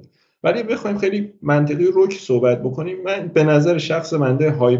موشک فتاح هایپرسونیک قدم اول و قدم بسیار مناسبی است برای ورود ایران در حوزه هایپرسونیک و دستیابی به تکنولوژی پیچیده، چون هایپرسونیک یک تکنولوژی جوان است. صرفا آمریکایی ها دارن که هنوز دارن روش آزمایش میکنن. خدمت شما عرض شود کره شمالی داره که حالا تازگی اعلام کرده، چینی ها دارن و روس ها دارن و فکر اگه اشتباه نکنم روس ها تنها کشوری هستن که حداقل به صورت عملیاتی از هایپرسونیک هاشون توی اوکراین استفاده کردن. تکنولوژی جوانی است و حداقل هیچ آدمی که درک داشته باشه نسبت به این تکنولوژی انتظار نداره که ایران ناگهان به اوجش برسه. بسیار. حالا ما این تصویری که می‌بینیم تصویر واقعا هایپرسونیک، اونایی که بالا میرن و شکلی از بالا از جو هم خارج نمیشن گمانه، ولی بازم واقعا ارتفاع میگیرن. هایپرسونیک های گلاید هستن که شما اشاره کردیم و پایین هایپرسونیک های کروز هستن، درسته که دقیقاً. بسیار خوب. این فرق این دو تا موشک رو هم با هم دیگه می‌بینیم. خب بریم سراغ بریم سراغ ادامه بحث و و ببینیم که این پس پس بحث هایپرسونیک ایران دیگه مال همین سه چهار سال اخیره دیگه، درسته؟ این هنوز اولین اولش هم فکر بهمن بسیار جوان است، بیست و دو معرفی شد فتا. بسیار خوب. خب بریم اولا به بحث چیزی داشتیم در مورد دقت موشک‌ها بوده. حالا من سه چیز دارم اون ترتیبی که چیدیم انجام بدیم. یکی بحث بحث دقت موشک‌ها بود که مثلا خیلی خیلی مهمه. چگونه ما به این دقت رسیدیم و چرا دقت اینقدر مهم شد برامون؟ خدمت شما عرض کنم که چگونه رسیدیم بخشش برمیگرده به تکنولوژی که تونستیم وارد بکنیم، ولی بخش اصلی این موضوع روی دوش صنایع داخلی ایران بود که تونست اولا به اون تکنولوژی تسلط پیدا بکنه و بتونه اونها رو باز تولید بکنه و بر اساس نیازی که داره بتونه اونها رو باز حالا بومی سازی بکنه به نوعی. حالا تو این تصاویری که دارید میبینید دقت‌ها به خوبی نشون داده میشه. و اینکه چرا اهمیت داره، یکی از اهمیتاش حالا اهمیت‌های فنیش رو گفتیم، اینکه حالا پایگاه‌هایی که ممکنه توی کشورهای ثالثی باشن، پایگاه‌های آمریکایی، و اینکه برای ما مهم است صرفا اون پایگاه یا اون نقطه خاص از پایگاه، چون مثلا برای مثال پایگاه عین‌الاسد که مورد هدف قرار گرفت یه جورایی شهر نظامی بود که چند کشور دیگه مشترکاً از اون استفاده می‌کردن، ولی ما ایران می‌خواست که دقیقاً اون نقطه‌ای که آمریکایی‌ها بودن و دقیقاً اون قسمتی که پهپادها یا پایگاه قسمت اختصاص داده شده به پهپادها بودن مورد اصابت قرار بگیره. تو این بحث‌های فنی، تو این نکاتی که عرض کردم خدمت شما عرض شود که دقت نیاز هست. یک بحث مالی هم پشتش هست و اون این که این موشک‌هایی که شلیک میشه چند ده میلیارد تومان پولش است. خب از سمت دیگه شما باید بتونید برای همین با تعداد کمتری موشک برای اینکه هزینه‌های جنگی خودت رو بیاری پایین، چون هزینه جنگ اقتصاد جنگ مقوله بسیار پیچیده است و بسیار مهمه و تو خیلی از جنگ‌ها اون چیزی که پشت پرده باعث میشه یک جنگ زود تمام شه یا یک جنگ ادامه دار بشه همین اقتصاد جنگ هست. بخشی از اقتصاد جنگ هم اینه که منابع مالی داری که شما باش بتونید سلاح بسازی، پس باید حداقل سلاح رو برای حداکثر اهداف مورد استفاده قرار بدید. اینجاست که دقت اهمیت پیدا میکنه و موشکی حالا طبق استانداردهای بین‌المللی موشکی دقیق هست که بتونه حداقل در حداکثر با پنج شلیک هدف خودش رو مورد اصابت قرار بده. تصاویری که ما در میدان رزم داشتیم، حالا ممکنه دوستانی حضراتی بگن که رزمایش ممکنه مثلا اینا پی طلبی هم اونور خودشون تی ان تی گذاشتن، ولی تو محیط‌های رزمی چون از موشک‌های ایرانی علیه گروه‌های تروریستی در اقلیم، خود علیه آمریکایی در عین الاسد، علیه داعش در دیرزول استفاده شده، تصاویری که منتشر شده هم توسط خود آمریکایی‌ها هم توسط خود گروه‌های تروریستی نشون میده که موشک‌های ایرانی با دقت و حتی چون وقتی میگیم دقت یعنی اون خطای پنج متر رو داره، وقتی میگیم نقطه زن یعنی دقیقاً بالا سر هدف ورود میاد. برای همین موشک‌های ایرانی نشون دادن در صحنه عملیاتی دقیق عمل میکنن، نقطه زن هستن. حالا تو این تصویری هم که میبینید اون مثالی که سر خودم زدم و خودم رو با موشک منفجر کردن تو این تصویر به خوبی نشون داده میشه که این موشک بعضی که اصابت میکنه هدف چادر است و اون آدمک‌ها تو فاصله پنج متری قرار دادن، ولی شدت انفجار باعث میشه که تمام آدمک‌ها و حتی خود چادرم از بین میره و این مزیت دقت است. گفته میشه که شاید ترور مقدم برای اینکه به اون دقت برسن، یکی اول اینکه آقای خامنه‌ای رو دقت خیلی تاکید داشته و و همیشه توی سخنرانیش میگفته که در هفتاد تا هشتاد که برد موشک مهمه اما دقت از اون هم مهمتره و خیلی واقعا نقطه زنی رو روش تاکید داشته. خود شهید مق... ترور مقدم هم بلند میشه میرسه با متر میکرده محل برخورد رو با ترکشایی که این ور اون ور پیدا میکرده با متر، بعد از اینکه انفجار انجام میشد میرفتن میگرفتن میرن بالاخره به اون پنج متر به اون ده متر رسیدن به اون پنج متر رسیدن و تیکه تیکه. یعنی حالا فرقی هستش که بین موشکی که موشکی که مثلا شام سی متر دقتش و موشکی که ده متره نیستش که حالا یه خورده مثلا یه خورده بیشتر کار کنیم، یه اصلا باید یه تکنولوژی دیگه استفاده کنی، همون که اول گفتیم، یعنی اصلا باید کامپوزیتایی که استفاده می‌کنی متفاوت بشه، شام اون رادارهایی که در استفاده اون کیتای الکترونیکی که در استفاده می‌کنی متفاوت میشه، سوخت موشک متفاوت شه، یعنی یه مجموعه تکنولوژی جدیدی میاد. همین شواتی که می‌خواد از بیست متر بری رو ده متر مجبوری که بری خیلی چیزا رو از اول انجام بدی و خیلی چیزا بری از اول یاد بگیری. و این هم فقط اینجا توضیح بدم که حالا شما ممکنه بگی آقا موشک بشه درد ما میخوره، موشک همش دنبال کشتن فلان اینا هستن. این کارهایی که اینجا انجام شده یه مجموعه‌ای از تکنولوژی رو وارد ایران کرده، چون اینا همشون کاتینگ اج تکنولوژی هستن دیگه، در واقع تکنولوژی‌های خط مقدمن. تو خود آمریکا هر اتفاقی که تو سطح تکنولوژی میفته از پنتاگون شروع میشه. یعنی اگر شما می‌بینید که اپل الان داره یه موبایل میده بیرون که دوربینش اینجوریه و اونش اینجوریه و زیرزمین هم میتونه بگیره و چم جی پی اسش در فلان جام کار میکنه و غیره، اینا همشون ده سال چند پنج سال ده سال پیش اول تو پنتاگون استفاده شده برای مصارف نظامی، بعدن اومده و اومده به مصارف خانگی و مصارف عادی اضافه شده. خب برای همین اون به عبارتی صنایع نظامی کشورها خط مقدم جلو برنده و پیشران جدیدترین تکنولوژیاشون هستن. برای همین اگر تونستن از سی متر دقت رو برن به ده متر، پس در صنعت مخابرات، در صنعت الکترونیک، در صنعت کامپوزیت یا متالورژی، در صنعت سوخت و یا مثلا مهندسی شیمی که استفاده شده یه جهش هایی داشته ایران که حالا بعدا اون رو میتونن توی خودروسازی استفاده کنن، میتونن توی شمن به پتروشیمی استفاده کنن، تو ده تا چیزی که میتونن استفاده کنن. خب برای این دانشه از بین نرفته، این دانشه بومی شده و همین خیلی اتفاق خیلی اتفاق مهمیه به نظر من.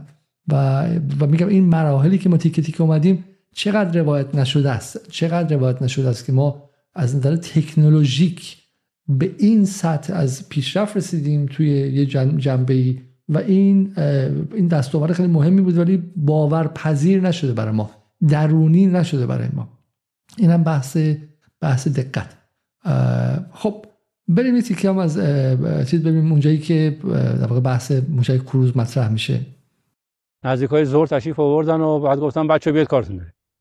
اون کسانی که میتونستن حضور پیدا کنن رو به دو... به دفتری دعوت کردن. یه دونه وایت بوردی هم اونجا بود و یه دونه خودکار دستش گرفت، چهار تا خط رو دیوار کشید که من میخوام کروز درست کنم. بچه‌ها مقدم هنوز ما توی اسکادش موندیم، تونش موندیم، تونش موندیم. گفت میخوام اینو درست کنم.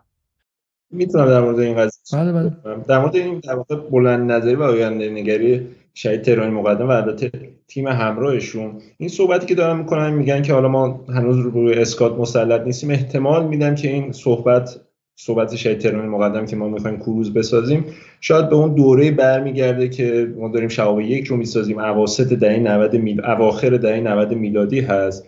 اون موقع خب ایشون دقیقاً درست میگه، ما هنوز رو خود اسکات یا خود شهاب یک مسلط نبودیم. مثال دیگه ای که از حالا تو قسمت اول صحبت کردیم این که تو همون روزی که اولین موشک‌ها اولین موشک‌ها در طول تاریخ شده، اولین موشکی بالستیک وارد خاک ایران میشه از لیبی، شهید تهرانی مقدم میره سراغ مهندسی معکوس کردن و توبومی کردن اینها. نکته جالبی که هست، یه نکته جالب تر این که حالا ما تو تصاویر تصویر تصاویری هم از شهرهای موشکی نشون دادیم. شاید برای شما جالب باشه، استارت ساخت یا در واقع بنمایه ساخت شهرهای موشکی ما برمیگرده به اسفند، حدود اسفند یا بهمن سال شصت و سه، زمانی که هنوز موشک بالستیک وارد ایران نشده. تو اون تایم شهید تهرانی مقدم و تیمشون در در سوریه مشغول آموزش هستن و سردار حاجی زاده فرمانده کنونی نیروی هوافضای سپاه، ایشون مسئول میشن در ایران اولین تیپ موشکی ایران رو بسازن، تو یعنی بنیان پایه‌هاشو بسازن، نیروهاشو جذب کنن، پایگاهش رو مشخص میکنن در کرمانشاه از پایگاه شهید منتظری و بخش از پایگاه به ایشون اختصاص داده میشه و تیپ موشکی حدید هم اسمش هست. یکی از کارهایی که سردار حاجی زاده میکنه این که برای حفاظت از موشکایی که قرار بیاد در یکی از کوههای اطراف پایگاه یک تونلی حفر میکنند، دستور حفر تونلی میدن و حتی دانشگاه تهران میخوان که یک بتونهای مسلح پیش ساخته ای رو تولید بکنن که به عنوان پوشش و یا سقف تونل استفاده بشه و اون یک جورایی اولین شهر موشکی ایران بود که سال شصت و سه. بعد از جنگ آن چیزی که ما به صورت عادی بهش میگیم شهر موشکی و اولین وسعت زیادی هم داشت، به صورت اولین بار سال دو هزار و پانزده ازش رونمایی میشه. دو هزار و پانزده چیزی رونمایی میشه که ما استارتش سال شصت و سه شمسی زده بودیم. این فاصله تاریخی توجه بکنید. اینجاست که برخی از مسئولین نظامی و فرماندهان نظامی و وقتی میان پشت میکروفون و صحبت میکنن و میگن که ما تکنولوژی های امروز خودمون رو رونمایی نمیکنیم، این موشک هایی که دارید میبینید و این سلاح هایی که دارید میبینید اینا مربوط به قبل است و تکنولوژی که الان داریم چند نسل از این موشک مثلا شهاب خرمشهر چهاری که داشتیم در موردش صحبت می‌کردیم جلوتر است. این حرف بیراه نیست، چون بر اساس فکتایی که داریم نشون دادیم که حالا خرمشهر رو گفتیم شهرهای موشکی، نشون دادیم که این تکنولوژی بروزی نبوده و چند نسل جلوترش رو نه بعد از سالها نشون داده شده، رونمایی شده در واقع. این یک از تصاویر شهرهای موشکی است که هم محل تولید هست، هم محل انبار، هم محلش. نکته مهمیه، نکته‌ای که در واقع پس پس ما در واقع همه چی رو رو نمی‌کنیم در اینجا، درسته؟ و چیزهایی رو رو میکنیم که در واقع اطلاعات فنی نباشه دیگه و هیچ کشوری هیچ کشوری رو نمیکنه به همه همه به شکلی داشته های نظامیش رو، هر چقدر مردمش بهش فوش بدن، یعنی حاضره که فوشو بخوره، بهش بگم بیورزه و حلبی ساز، ولی ولی به شکلی دست دشمن رو باز نذاره توی چیزی که داره. چیزی رو معرفی میکنه که بخواد در واقع به اون طرف بگه که ببین پاتو از گلیمت اگر بیشتر دراز کنی بعد اتفاقاتی برات میفته و و غیره و غیره اینها. بسیار خب، این بحث شهر موشکی به نظرم خیلی جالبه و البته خب خیلی هم تاثیر داشت توی فهم غربی ها از ایران و خیلی به نظرم ذهنشون رو ذهنشون رو به هم ریختش. ولی من میگم ولی پس در واقع تهرانی مقدم سال شصت و سه که نه به دار بود نه به بار بود و ایران حتی موشک برای شلیک هم نداشت، به دنبال این بود که حالا موشک‌ها رو ما باید جایی مخفی کنیم، چون لحظه‌ای که ما موشک دارشیم. مثلا خب تجربه این بود که صدام جنگ رو اصلا با بمباران فرودگاه مهرآباد شروع کرده بود، درسته، با فرودگاه ایران و و در واقع اینکه آقا ما بالاخره بهترین چیزا رو بسازیم، طرف مقابل اول میاد و اونا رو نابود میکنه و بتونیم جایی رو جایی رو مخفی کنیم. و این اتفاقی که خیلی خیلی مهمه دیگه، یعنی یک از چیزایی که این همه صهیونیست‌ها و آمریکایی‌ها ایران تهدید کردن این مدت که میایم میزنیم و فلان میکنیم تاسیساتتون رو، ایران هی بر زیر زمین بر زیر زمین. و شما میدونید چه هزینه‌ای به تکس پیرها و مال دندای آمریکایی تو این سالها تحمیل شده که موشک‌های در واقع آنتی بانکر و ضد سنگر بسازن که مثلا بخوان زیر زمین هم بسازن بزنن. و من فکر کنم که باز ایران بازم پایین‌تر برده، یعنی شما هر چقدر موشک‌های ضد سنگرتون هم قوی تر شه نگران نباشین، چون ایران مثل موش کور که میان موزیر چی می‌خواد، باز یه لایه برده زیر باز یه لایه برده زیر و بجنگ تا بجنگیم. برای همین این چیزی نیستش که واقعا ایران رو بترسونه و و به نظرم خوب اتفاق اتفاق مهمیه این شهرهای موشکی. حالا من امیدوارم که یه روزی اون شهرهای موشکی که دیگه واقعا استفاده نمیشن رو بردارن و بچهای مدرسه‌ای رو ببرن تا اون عظمت کار دیده بشه و و به نظر من دیده بشه و واقعا اون اون اعتماد به نفس ملی در نسل‌های مختلف کاشته بشه. حالا اصلا کلا هم من امیدوارم که امیدوارم که این موشک‌ها حداقل کارخونه‌هاشون، موشک‌های قدیمی‌تر که اطلاعات محرمانه نیست، خب برسه به مدرسه‌ها، دبستان‌ها، دبیرستان‌ها، دانشگاه‌ها، برن و ببینن و برن ببینن. مثلا خیلی از این نظر سه مهمیه کاری که مقدم تهرانی کرد. خب من مخابرات شریف درس خوندم و بسیاری از دوستانم رفتن، همون حالا ورودی هفتاد و دو هم هستم من و اون موقعی تازه بحث خروج از کشور مطرح شده بود، تا تازه جنگ سه سال چهار سال بود تموم شده بود و تازه نسل‌های اول خروج از کشور داشتن می‌رفتن، المپیادیا مشغول خروج شده بودن و خیلیشون که الان این سال‌ها دنبال کردم آدمای خوبی هم بودن ولی دارن تو پروژه‌ای کار می‌کنن که خواه ناخواه یه سرش به پنتاگون وصله، یه سرش به پروژه نظامی وصله که توش شکلی عرب و مسلمان و ایرانی و یمنی و پابرهنه لیبیایی و سوری قراره کشته بشه. خب من با خودم فکر میکنم که این چه دانشی بود که ما در اونجا اینقدر بهمون گفتن نخبه و غیره، دانشی که بیاموزیم و این همه زحمت بکشیم. این بچه‌هایی که واقعا تمام زندگیشون درس خوندن بود که حالا بالاخره بچه خرخون بودیم هممون، ولی ولی این چه دانشی بود که سودش نه به مردم خودمون رسید که ازش اومدیم، به خانواده هامون که در ایران باقی موندن و نه چیز دیگه‌ای. و کسی مثل تهرانی مقدم که نه بهش گفتن نابغه، نه المپیادی بود، نه شریفی بود، نه چیزی بود، ولی دانشی که تولید کرد خب میارزه به دانش تمام دانشگاه‌های موجود در ایران که بعد بلندشن با هم دیگه و از ایران مهاجرت کنن برن بیرون. دانشی تولید کرد که یک کشوری رو در بدترین شرایط تاریخی منطقه که آمریکا قصد کرده بود اون رو به تلی از خاک تبدیل کنه، اون کشور رو نجات داد و امن کرد. تهرانی مقدم هیچ کس بهش نخبه نگفت ولی نخبه ترین نخبه ترین نخبه های این کشوره و لازم هم نیستش که توی دانشگاه هاروارد درس بده یا ام آی تی درس بده یا جای دیگه درس بده، چون دانشش کم یا زیاد تماماً در همین کشور باقی موند و تبدیل شد به ابزار دفاعی مردم از خودشون تا اون قول بیشاخ و دم افسار گسیخته بعد از یازده سپتامبر که فقط میخواست نابود کنه و خراب کنن تا چیزی برای چین برای آینده نمونه، برای اون کشور نمونه، نتونه ایران رو هم به عراق و افغانستان و لیبی و سوریه و یمن و سومالی تبدیل کنه. و این این چیزیه که ما بهش میگیم دانش، دانشی که برای ماست، دانشی که سودش به ما میرسه، بخاطر دانشی که توی ژورنال‌های آمریکایی و کانادایی و استرالیایی میره و کسی هم نمیخونه و اگه کسی هم بخونه تبدیلش میکنن به منفعت شرکت‌های غربی که یا هم از ما پول میچاپن یا اینکه تبدیلش به بمب و به چیزای اونجوری میکنن و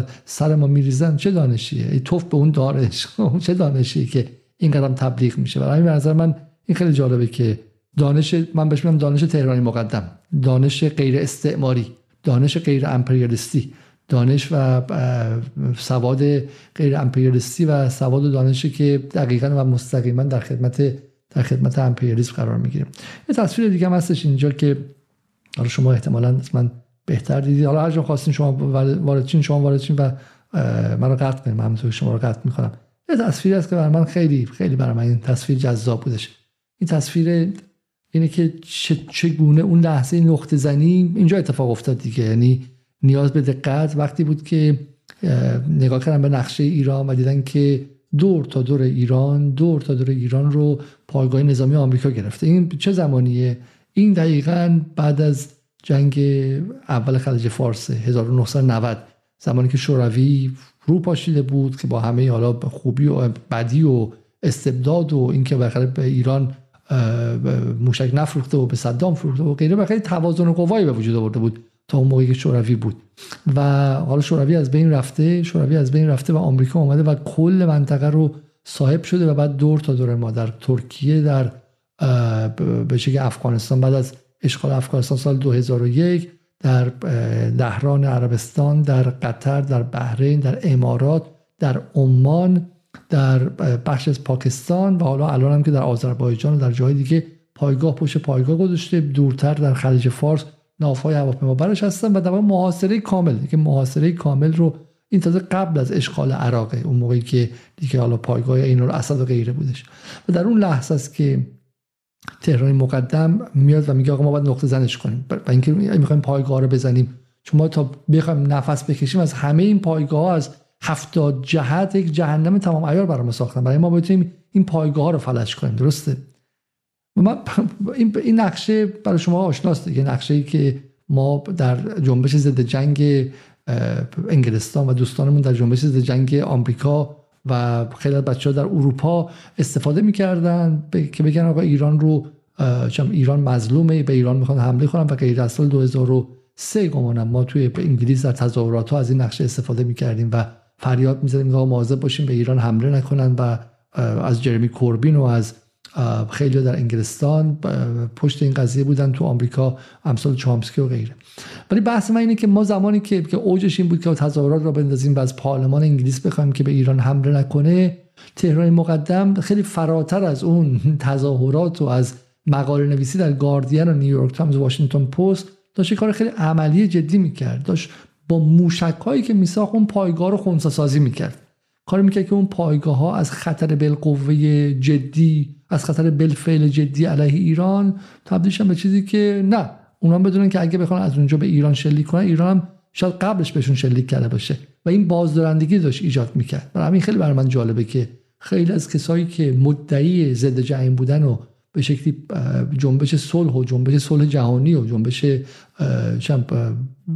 مقابله با سی ان دی و غیره بودن، به کسی مثل تهرانی مقدم و سپاه که میرسه زبونشون برمیاد و میگن ما از اینا نمیتونیم دفاع کنیم، اینا اخ و پیف و بو میزنن و اسلامگران و غیره. ولی در عمل شما نبودین که جنگ با ایران متوقف کردین، چون این میتونستین جنگ با عراق متوقف میکردین، این میتونستین جنگ با افغانستان متوقف میکردین، چون همه تظاهرات انجام شد. اون چیزی که جنگ با ایران متوقف کرد جنبش ضد جنگ چپ ها و ضد امپریالیست‌ها و گرین ها و سبز ها تو آلمان و فرانسه و انگلیس و آمریکا نبود، تهران مقدم بود، موشکا بوده. اگه این موشکا نبود، جنگ امپریالیستی آمریکا بعد از افغانستان و عراق حتما به ایران رسیده بود. همون چیزی که همون چیزی که وزلی کلارک گفتش همون چیزی که وزلی کلارک گفت حتما حتما حتما اون جنگ به ایران رسیده بود و یک دلیل که نرسید اون قدرت بازدارندگی موشک‌های ایرانه و این هم واقعا روی دلم مونده بود و می‌خواستم بگم. میکروفون در اختیار شما یه پانیشر. خواهش می‌کنم. خدمت شما عرض کنم که حالا یک سال چهارده دقیقه هم گذشته، چقدر دیگه به نظرتون کار داریم؟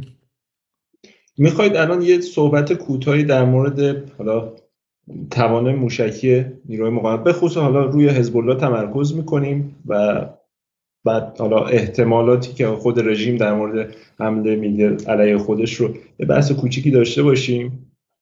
رژیم منظورتون اسرائیله؟ قطعا رژیم اسرائیله. خدمت شما عرض کنم که حالا این پرونده موشکی ایران بود و توان موشکی ایران بود. نکته که هست این که حالا این موشک‌های ایرانی توی برهه‌های مختلف تاریخ، حالا میگم تاریخ به شکل گسترده پیدا میکنه و در بازهای زمانی مختلف ایران حتی متحدهای خودش، گروه‌های مقاومت رو هم به خصوص حزب الله لبنان رو هم به این موشک‌ها و به این تکنولوژی مجهز کرد، حتی تو اون روزهایی که اولین قدم‌ها رو داشت برمی‌داشت. برای مثلا اولین موشکی که موشک چرس کام راکت، چون بین موشک و راکت فرق است، موشک راکتی است هوشمند، موشک راکتی است که میتواند مسیر پروازی خود را اصلاح بکنه و به سمت هدف بره، در صورتی که راکت نمیتونه این کارو بکنه.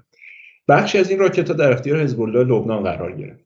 خب این چیز پیچیده نیست. ایران حزب الله با هم متحد هستند، هر دو علیه رژیم اسرائیل، و هم ایران بهش راکت داده. نکته‌ای که هست اینه که حزب الله هم مثل جمهوری اسلامی دنبال نقطه زنگ کردن حالا تسلیحات خودش بود یا این راکت ها بود.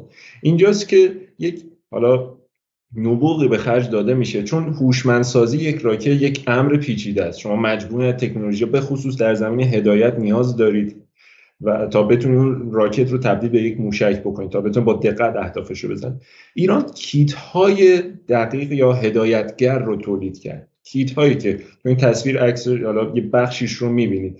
این کیت ها که شامل یک سر جنگی هوشمند هست که تو اون سر جنگی یا تو اون کلاهک سیستمای هدایتگر هست، به علاوه قسمت هایی که به اسم بالک به خود موشک اضافه میشه، همون راکته که ممکنه بین یک تا دو کیلومتر یا حتی و حتی پنج کیلومتر خطا داشته باشه، این رو تبدیل به موشکی که موشکی میکنه که احتمالا بین بیست و پنج تا پنج متر خطا داره. این صحبت مال تقریبا سال مثلا دو هزار و هشت هستش، دو هزار و ده تقریبا یا نود و شش شمسی خودمون. شما تصور کنید تو این فاصله حزب الله لبنان چه پیشرفتی تونسته بکنه و به جای رسید که صدرحسن نصرالله در سال بیست بیست اعلام کرد که بر اساس طبق همین تکنولوژی ایرانی تونست حجم موشک‌های دور نقطه زن خودش رو عرض یک سال بین بیست نوزده و بیست بیست دو برابر بکنه. این صحبتی است که خود صهیونیست ها انجام میدن و توی محافل فکریشون توی خبرگزاریشون بهشون اشاره میکنن که حزب الله از یک بازه به بعد تونست حجم تعداد موشک‌های نقطه زن خودش رو چندین برابر افزایش بده به واسطه همین تکنولوژی ایرانی که میبینید صرفاً با یک سری کیت‌های دق... نقطه زن ساز تونست یک راکتی که پنج کیلومتر ممکنه خطا داشته باشه رو خطاش رو به بیست و پنج تا حتی پنج بیست و پنج متر و حتی پنج متر برسونه. این نکته جالبتر که این وسط اتفاق میفته اینی که چه اتفاقی برای حزب رژیم اسرائیل میفته.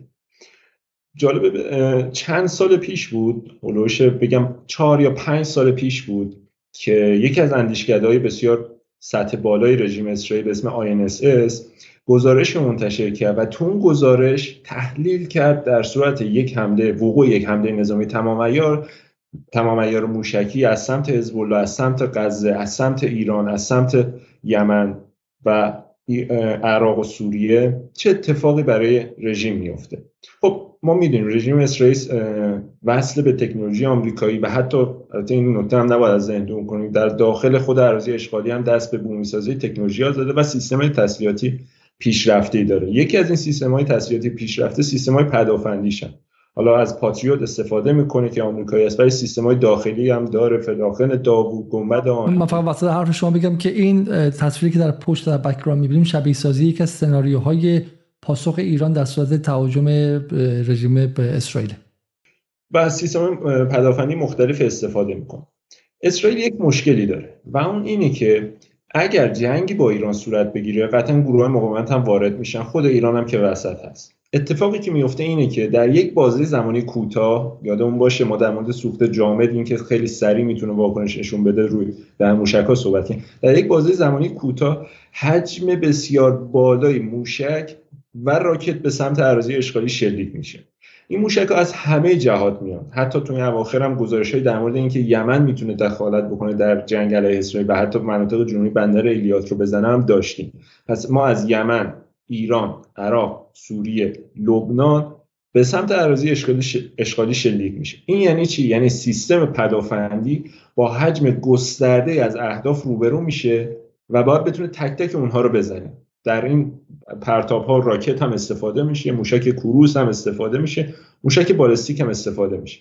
این دو تا موزل ایجاد میکنه. یک این که به اصطلاح میگن سیستم پدافندی اورلود میکنه. یعنی چی؟ یعنی بس... در این که انقدر شلیک انجام میده موشک‌هایی که استفاده میکنه تموم میشه. یعنی اون سیستم پدافندی فعلا از حالت عملیاتی خارج میشه. حالا باید از طریق لوجستیک تامین بشه، موشک بارگذاری بشه. نکته دومی که هست اینه که اون سیستم پدافندی نمیتونه همه رو بزنه، همه موشک‌هایی که به سمتش میاد رو بزنه. پس یعنی چی؟ یعنی باید اولویت بندی بکنه. اولویت بندی داخل پرانتز یعنی که نمیتونه مجبور میشه از برخی از موشک‌ها بگذره، یعنی برخی از موشک‌ها به هدف اصابت میکنه.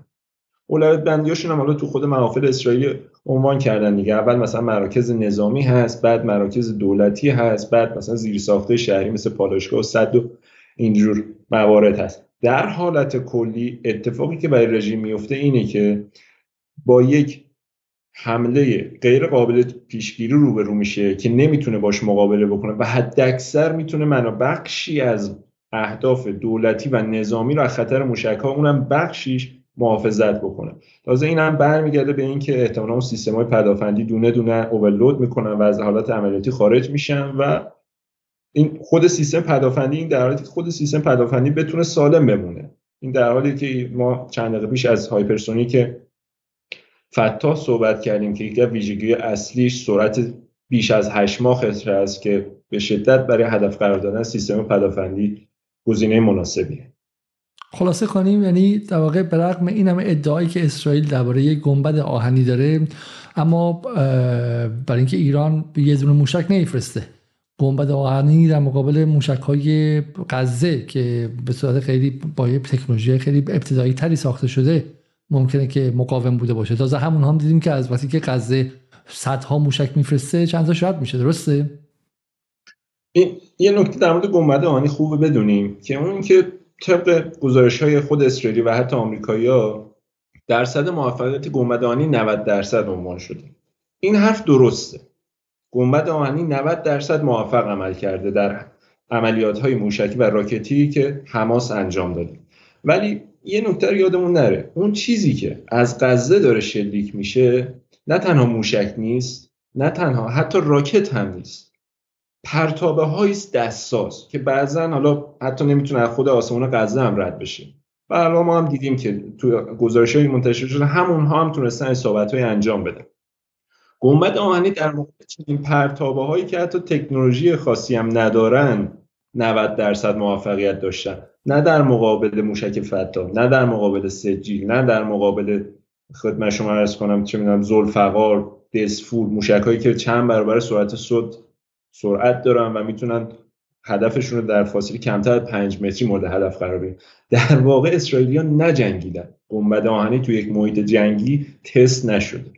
حالا اون به واقع به چیزایی به غزه اگرچه حالا اونو واقعا نوریزاده میگه تیر و تخته و اینها، اما تیر و تخته های خیلی ارزشمندیه برای اینکه اونها رو من بهش میگم میگم امتداد امتداد به شکلی سنگ های کودکان غزه.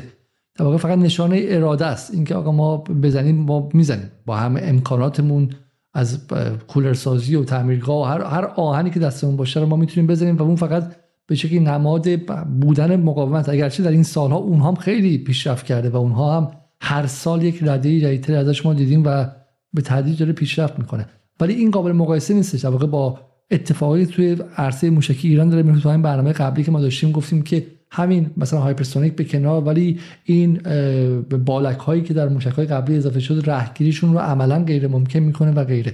برای همین و برای تعداد موشک‌هایی که ایران داره، برای همین به عنوان جنبندی این بخش میشه گفتش که گنبد آهنین چیزی نیست که بتونه مقابل توان موشکی ایران مقابله کنه. اگرچه حالا در مورد اسرائیل باید بدونیم که اونها هم بمب هسته‌ای دارن، درسته؟ در واقع اگر اونها بمب هسته‌ای دارن، مجموعه توان موشکی ایران هم میتونه با اونها کاری کنه که مجموعش که بمب هسته‌ای اسرائیل با ایران کنه و این معناش اینه که دو تا قدرت، دو تا کشور به اون لحظه در واقع تعادل رسیدن در حال حاضر و هیچ کدوم نمیتونه وارد جنگ با اون دیگری بشه. درست میفهمم من؟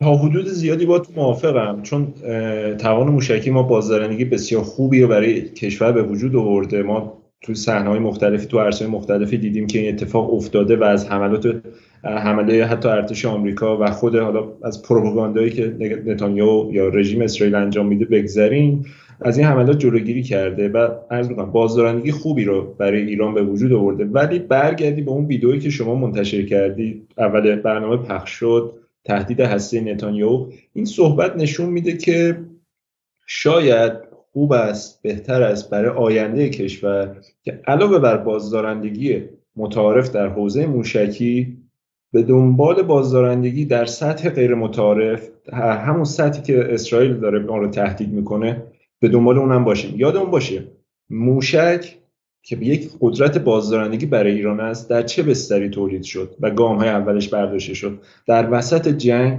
در زمانی که مسئولین کشور چه در حوزه سیاسی چه در حوزه نظامی به این نتیجه رسیدن که وقتی داریم موشک میخوریم، وقتی با موشک داریم تهدید میشیم، با چیزی غیر از موشک نمیتوانیم پاسخ تهدید بدهیم. و این اتفاق سنگ بنایی شد که در سال هزار و چهارصد و دو به یکی از اولین قدرت‌های موشکی منطقه تبدیل شدیم. پس تهدید رو در همون سطح باید پاسخ بدیم. تهدید موشکی با موشک، تهدید هسته‌ای با تبعیض. یه برنامه با پژمان مدنی زاده داشتیم که یه سری نکات مهمی گفت. گفتش اولا فتوای آقای خامنه‌ای در مورد بمب هسته‌ای به عنوان سلاح کشتار جمعیه، در حالی که بمب هسته‌ای فقط لزوما رو سر مردم خورده نمیشه و هیروشیما و ناکازاکی نیستش. بمب هسته‌ای میشه ازش استفاده شه که یک به شکلی پایگاه نظامی رو بهش بزنید. بعد هم واقعا میتونه اشکال مختلفش باشه، میتونه بمب‌های هدایت شونده باشه که یه به صد تخریب محدود به وجود میاره در یه پایگاه نظامی و غیره. و و, و این نکته رو گفت، حرفش این بود که اگر به دنبال اون هستید فقط فقط پلوتونیوم، چون اورانیوم واقعا چنین توانی نداره و در ذراتخانه حتی خود آمریکا هم اصلا چند عملاً میزان ناچیزشون کلاهک‌های اورانیومی است و بقیه‌شون پلوتونیومه. پلوتونیوم همونی که در آب سنگین درست میشد و حسن روحانی، جواد ظریف و حتی آقای صالحی در قلب اونجا سیمان ریختن که ایران رو برای سالها از اون قضیه باز بداره. و همین همه غنی‌سازی‌هایی که امروز ایران انجام میده و نتانیاهو هم میگه ما ترسیدیم ما ترسیدیم، خودش میدونه که ایران رو به بمب به بمب نزدیکتر نمیکنه. اگه ایران به دنبال بمبه باید بره راه دیگری و بره سراغ اینکه یک دونه راکتور مشابه عراق دیگر بسازه که احتمالاً شروع شده اما هزینه‌های خیلی خیلی سنگینی داره و حالا تاریخ واقعاً قضاوت خواهد کرد که از بین رفتن اون قضیه چه هزینه سنگینی بود بر مردم ایران. و اگر خدای نکرده خدای نکرده روزی اسرائیل جرأت کنه که چنین کاری رو کنه، به نظر من مسئولان جمهوری اسلامی مسئول خواهند بود که چرا از کیان مردم ایران به موقع دفاع نکردن و در حالی که مهمترین تهدید ایران و تهدید منطقه، تهدید مردم منطقه در هفتاد و چند سال گذشته کشور آپارتاید اسرائیل بوده و این کشور از اواسط دهه شصت میلادی به بمب اتم مجهز بوده، چرا ایران رو به این حق مسلم که داشتن ابزار دفاعی مشابه و مساوی مسلح نکردن؟ برای همین در واقع اگر برعکس این نیستش که مردم باید یقه جمهوری اسلامی بگیرن چرا سمت غنی‌سازی رفتی، باید یقهشو بگیرن که چرا دنبال بزرگتر از غنی‌سازی نرفتی، جون ما چی میشه، عمر ما چی میشه و و واقعا نسل‌های آیندهمون چی میشن. حالا تا اینجا که اومدیم واقعا حیفه که بحث عین الاسد رو باز نکنیم، تصاویر زیادی هم ازش داریم و و به نظر من بریم ببینیم که در عین الاسد چه اتفاقی افتاد و عین الاسد چه معنایی از منظر موشکی ما داره. آه ویدیو فکرم ویدیو صحبت روی ویدیو میشه صحبت کرد یا بله بله بله بله بله حالا این تصویری که میبینید عین الاسد هست، اون لحظه که داره مورد هدف قرار میگیره با یازده تا مو... با یازده موشک از همین خانواده فاتح مورد هدف قرار گرفت و اون بخشی هم که هدف قرار گرفت عرض کردم بخش حالا پهپاد محل آشیانه پهپادهای آمریکایی بود که حالا گفته میشود تلفاتی در پی نداشته است. آمریکایی‌ها از این واقع به اسم حالا اتفاقی که برای سربازشون افتاده به اسم ضربه مغزی اسم میبرن. این تصاویرم به خوبی دقت موشک‌های ایران رو که از خانواده فاتح بودن، فاتح سیصد و سیزده و حتی حمله حالا به غیر از عین الاسد حمله هم به فرودگاه اربیل عراق شده. یک پایگاه هوایی در اربیل هم بود که از اون در از موشک فاتح صد و ده استفاده شده بود. اینا آشیانه هوا پهپادها هستن. حالا اون نقطه‌ای که الان نیست سیاه شده، قبلا آشیانه پهپاد بوده و اینجاست که دقت معنی خودش رو پیدا میکنه که شما اگه بیست و پنج متر پایین‌تر میزدید یه چیز یه ساختمان دیگه مورد هدف قرار میگیره و ایران دقیقاً میخواست با این خود فرمانده آمریکایی هم فکر کنم اجتماع کردن، فرمانده خود پایگاه هم هست که حالا اسمش یادم نیست، توی ویدیو معروفم که ازش منتشر شد حالا به عنوان دلسوزی منتشر کردن. من تو اون ویدیو داشت با چشم‌های اشکبار با خانواده‌اش خداحافظی می‌کرد شب حمله. سو مسابقه‌ای که باش می‌کردن این بود که ایرانی‌ها هر نقطه‌ای رو که اراده می‌کردند با دقت مورد هدف قرار می‌دادن و برخی از این اهداف نزدیک آسایشگاه سربازا بود و اون فرمانده میگه که ایرانی‌ها اگر اراده میکردن میتونستن آسایشگاه رو بزنن، ولی حالا به دلایلی که متاسفانه یا خوشبختانه فرماندهان نظامی ما داشتن برای خودشون، تصمیم گرفتن صرفاً نمایش قدرتی بدن و دقت موشک‌ها رو به نمایش بذارن. خب دو تا نکته دیگه میمونه و حالا بعد شما اگه خواستیم برای جنببندی بهش برمیگردیم. یه نکته‌ای که هست ابتکاری از صحبت‌های شهید کاظمی هست که با هم دیگه ببینیم. سه سال پیش یا چهار سال پیش سه سال پیش فرضاً روسیه، من پیشا پیش از صدای بد تصویر با عذرخواهی می‌کنم که فیلم خیلی بد گرفته شده. میگه سه سال پیش یا چهار سال پیش من رفتم روسیه و شهید تهرانی مقدم هم با من همراه بود. سه روز ما رو بودن توی هتل اصلا سراغمون سه روز ما بودن توی هتل اصلا سراغمون نگرفتن. چنانی گذاشتند با جبروت ما رو بودن سه روز اصلا یک نوعی تلفنی یه آدم گذاشته بودن اونجا بگو آقا سیشت اصلا نه شما اصلا نباید اصلا شما باید سیشتار کیه از پاکستان کجا بگید داد و فریاد و مسخره شما نیستیم که یه نفرشون اومد بالای وزارت خارجهشون اومد گفت ما تیم فروش زمانبند شما که بوده پنج روز نمیتونیم این کار رو انجام بدیم، این زمان میبره و اصلا شاید تو روسیه نشه با شما صحبت کنیم، از این حرفا مزخرف. ما رو برداشتن از یه ساختمان به یه ساختمان دیگه بردن، از یه جای دیگه ما رو بردن توی شهر خود تواشی مسکو، بعد در اومد گفت ببخشید ما حالا اینجا رو مطمئنیم که شنود و اینا نیست، خود شما مطلبی ندارید بگید گزارشی جلسه رو آمریکایی بود به ما و بهشون میگه که بعد سه چهار روز که سر کار گذاشتن براشون تشریفات گذاشتن اما هیچ کاری ندارن، در واقع علافشون کردن، بهشون یه ساختمون سری و اینا، میگه که اینجا حالا شنود نیستش، ما به شما اطلاعات موشکی بدیم نمیریم اینا رو به آمریکایی‌ها بدیم. دادم دستی اصلا مقدم خوش بود. آقای مقدم باید دیگه گفتم تمام. بعدم آقای شافعی زنگ زدی من بودی ما سریع تحصیل بردش که آه کلان کنون هر چی میخواد بشه ما نیم اومد شد اینجا از کی حواظی ما واقعا گریه من بود خیلی بدجور به این برد خودم های مقدم ما باید این بسازیم ما باید بسازیم تو نیرو هوایی هم باید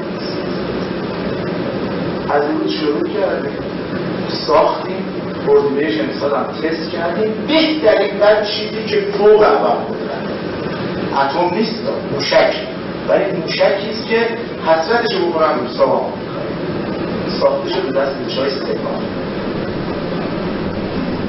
فوق تکنولوژی همین بچه ها نگاه خیلی قشنگه. این شما توی برنامه دیشب دیدین که قذافی چگونه ایران رو تحقیر کرد، برای ایران شرط و شروط گذاشت که اگه من بهت هشت موشک میدم چهار تاش با این ور بزنی چهار تاش با اون ور بزنی، بعد ماموراش اومدن ایران، بعد تهرانی مقدم براشون میرفت و چای میخرید براشون، بیسکویت میخرید، پادوشون شده بود که یک بغلشون وایسه کار یاد بگیره و اون تحقیق برای ایران رفت سراغ سوریه، سوریه‌ها با ایران مسخره میکردن و غیره.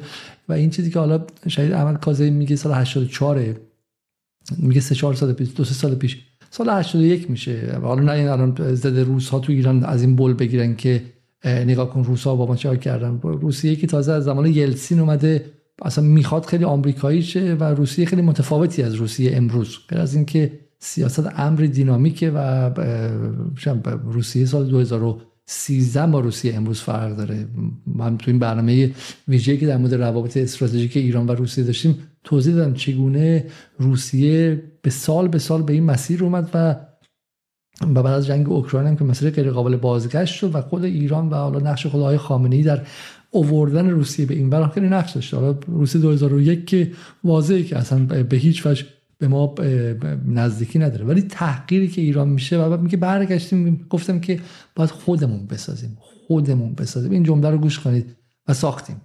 حالا الان غیر از پهپادهایی که ایران به روسیه میده احتمال خیلی زیاد اخباری هست که ایران احتمالا موشک هم به روسیه میده و این و این دست تاریخ و این دست تقدیر و این دست دست تقدیر نه به معنی قضا و قدری دست تقدیر برای ملتی است که روی پای خودش ایستاد و خودش ساخت خودش ساخت و این منظرم خیلی اتفاق عجیبی. حالا یه تکی دیگه من از فیلم دیگه‌ای داریم از آقای رفیق دوست، این رو هم ببینیم. از من این هم یک زاویه دیگه از مسائل داخلی نسبت به موشک برای ما باز می‌کنه. نمی‌توانیم کاری بکنیم، روح را قوی کنید. حتی برای اولین بار من بگم ما مأموریت داشتیم که وسیله‌ای تهیه کنیم که الان داریم. آمریکایی‌ها بدونن الان اونو داریم. وسیله‌ای تهیه بکنیم که یک ناو آمریکایی رو ببریم رو هوا و داشتیم اینو تهیه می‌کردیم. همون وقت که آقای هاشمی به من گفتش که دیگه تو جنگ دخالت نکن، در مقدم یعنی کار طراحی شده بود، می‌خواستیم شروع به ساخت بکنیم. ایشون منو صدا کرد گفت نساز. این قبل از شصت و هفت بود. قبل از شصت و هفت نساز، بهش کم نگو. آقای علیزاده معاون من که مأمور این کار، هاشمی به رفیق دوست گفته نساز، موشکو نساز. یعنی دقیقاً دو تا جهان بینی متفاوت، دو تا ذهن متفاوت. نساز، به کسی هم نگو، اصلا دنبال دعوا نراش، نه اصلا نساز. خب نساز اون که باید بفهمه، اون خداوندگار جدید که بفهمه، آمریکایی یا سیایی میفهمه که نساختی، اورا چم اصلا عجرت با آمریکا. خب نساز تو، اون که باید بفهمه میفهمه. خب تو ایران هم انقدر شیر تو شیره که اصلا نمیفهمن نساختی، خب تو فقط نساز. دقیقاً ذهن برعکسه. اون احمد کاظمی میگه ما آدم به ترور مقدمات هم بریم بسازیم بسازیم و اینا میگن نساز. همون فرقش میشه که اونا میگن که بریم بگیریم، اینا میگن بریم بدیم بدیم بره بدیم بره اونا میگن بگیریم پس بگیریم، یه چیزا اضافه بگیریم. مثلا داشت دیوانه میشد، مثلا آه این همه زحمت کشیدیم. بودن فرمانده گفت آقای محسن رضایی به او دستور میداد، اون گفت من تابع آقای رفیق دوستم. بالاخره علیزاده هم فرصت پیش آقای هاشمی، آقای هاشمی به ایشون گفت نساز. من تو جبهه بودم قبل از عملیات کربلای چهار. آقای رضایی آمد یه لیستی به من داد که مجموعش دوازده میلیون گلوله توپ و خمپاره بود. این رو اگر میخواستیم از خارج بخریم حداقل سه میلیون دل... سه میلیارد دلار ارز میخواست و حداکثر هم حداقل هم حداقل هم هجده ماه زمان میخواست. ایشون گفت من چهار ماه وقت دارم برای عملیات. ما تصمیم گرفتیم اینو در داخل بسازیم و ساختش در داخل امکان پذیر و برای این کارم فقط چهارصد میلیون دلار ارز داشتیم. من بچهای صنایع وزارت سپاه رو جمع کردم و طرحش رو تهیه کردم. برای اینکه از خیلی از امکانات دولتی باید استفاده می‌کردیم، یه روز در دولت این رو مطرح کردم که ما تصمیم گرفتیم دوازده میلیون گلوله توپ و خمپاره بسازیم در داخل و در این زمان کم.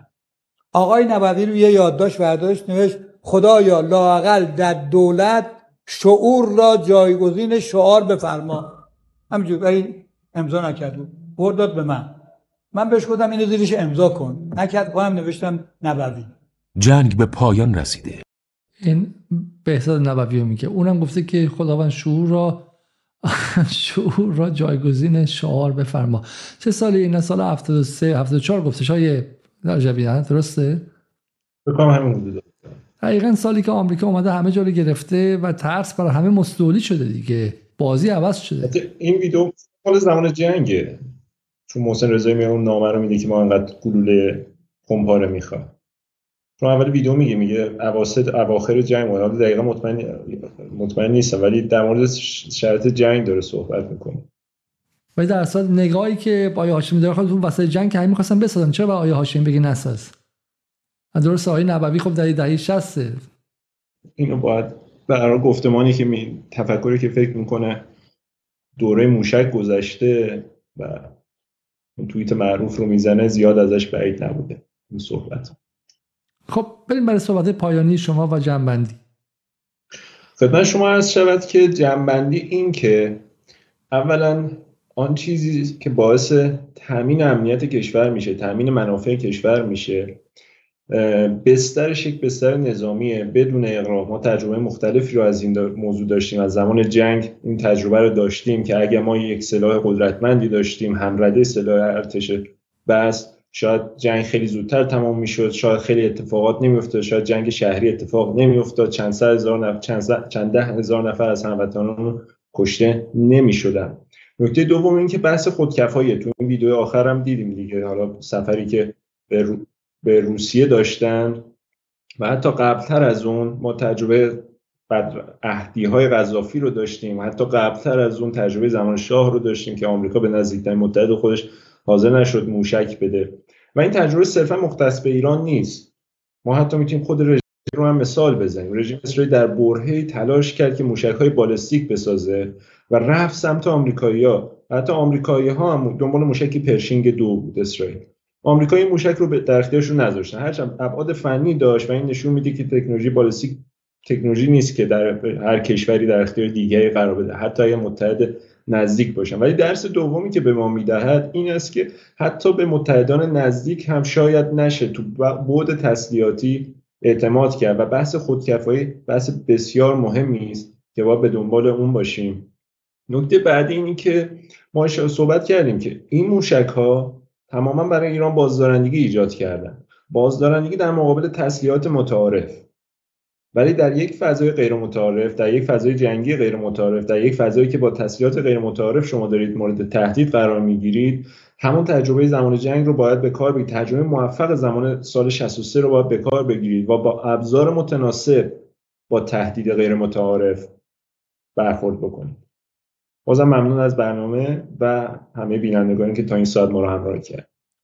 بسیار خوب. حالا من فکر می‌کنم که برای پایان شاید بد نباشه که پاسخی که گفتیم در مورد بحث نتانیاهو چون با اون شروع کردیم رو از از ببینیم که چون تهدیدها قبلا هم انجام شده و شاید قبلش بگم البته فقط قبلش من یه تیکه یه چیز خیلی کوچیک نشون بدم، یه نکته پایانی هم بگیم به یاد اون شعارهایی که چون موشک میخوام همه حرفا رو بزنیم امشب، شعاری که میگفتن که روی موشک نوشتن که اسرائیل باید محو شه و دلیل این بود که برجام اخ شده بود و یه خورده اوخ مثلا اوخ اوخ شده بود و یه خورده دردش گرفته بود، در حالی که شعار نویسی روی موشک ها قدیمی آی رجبی درسته؟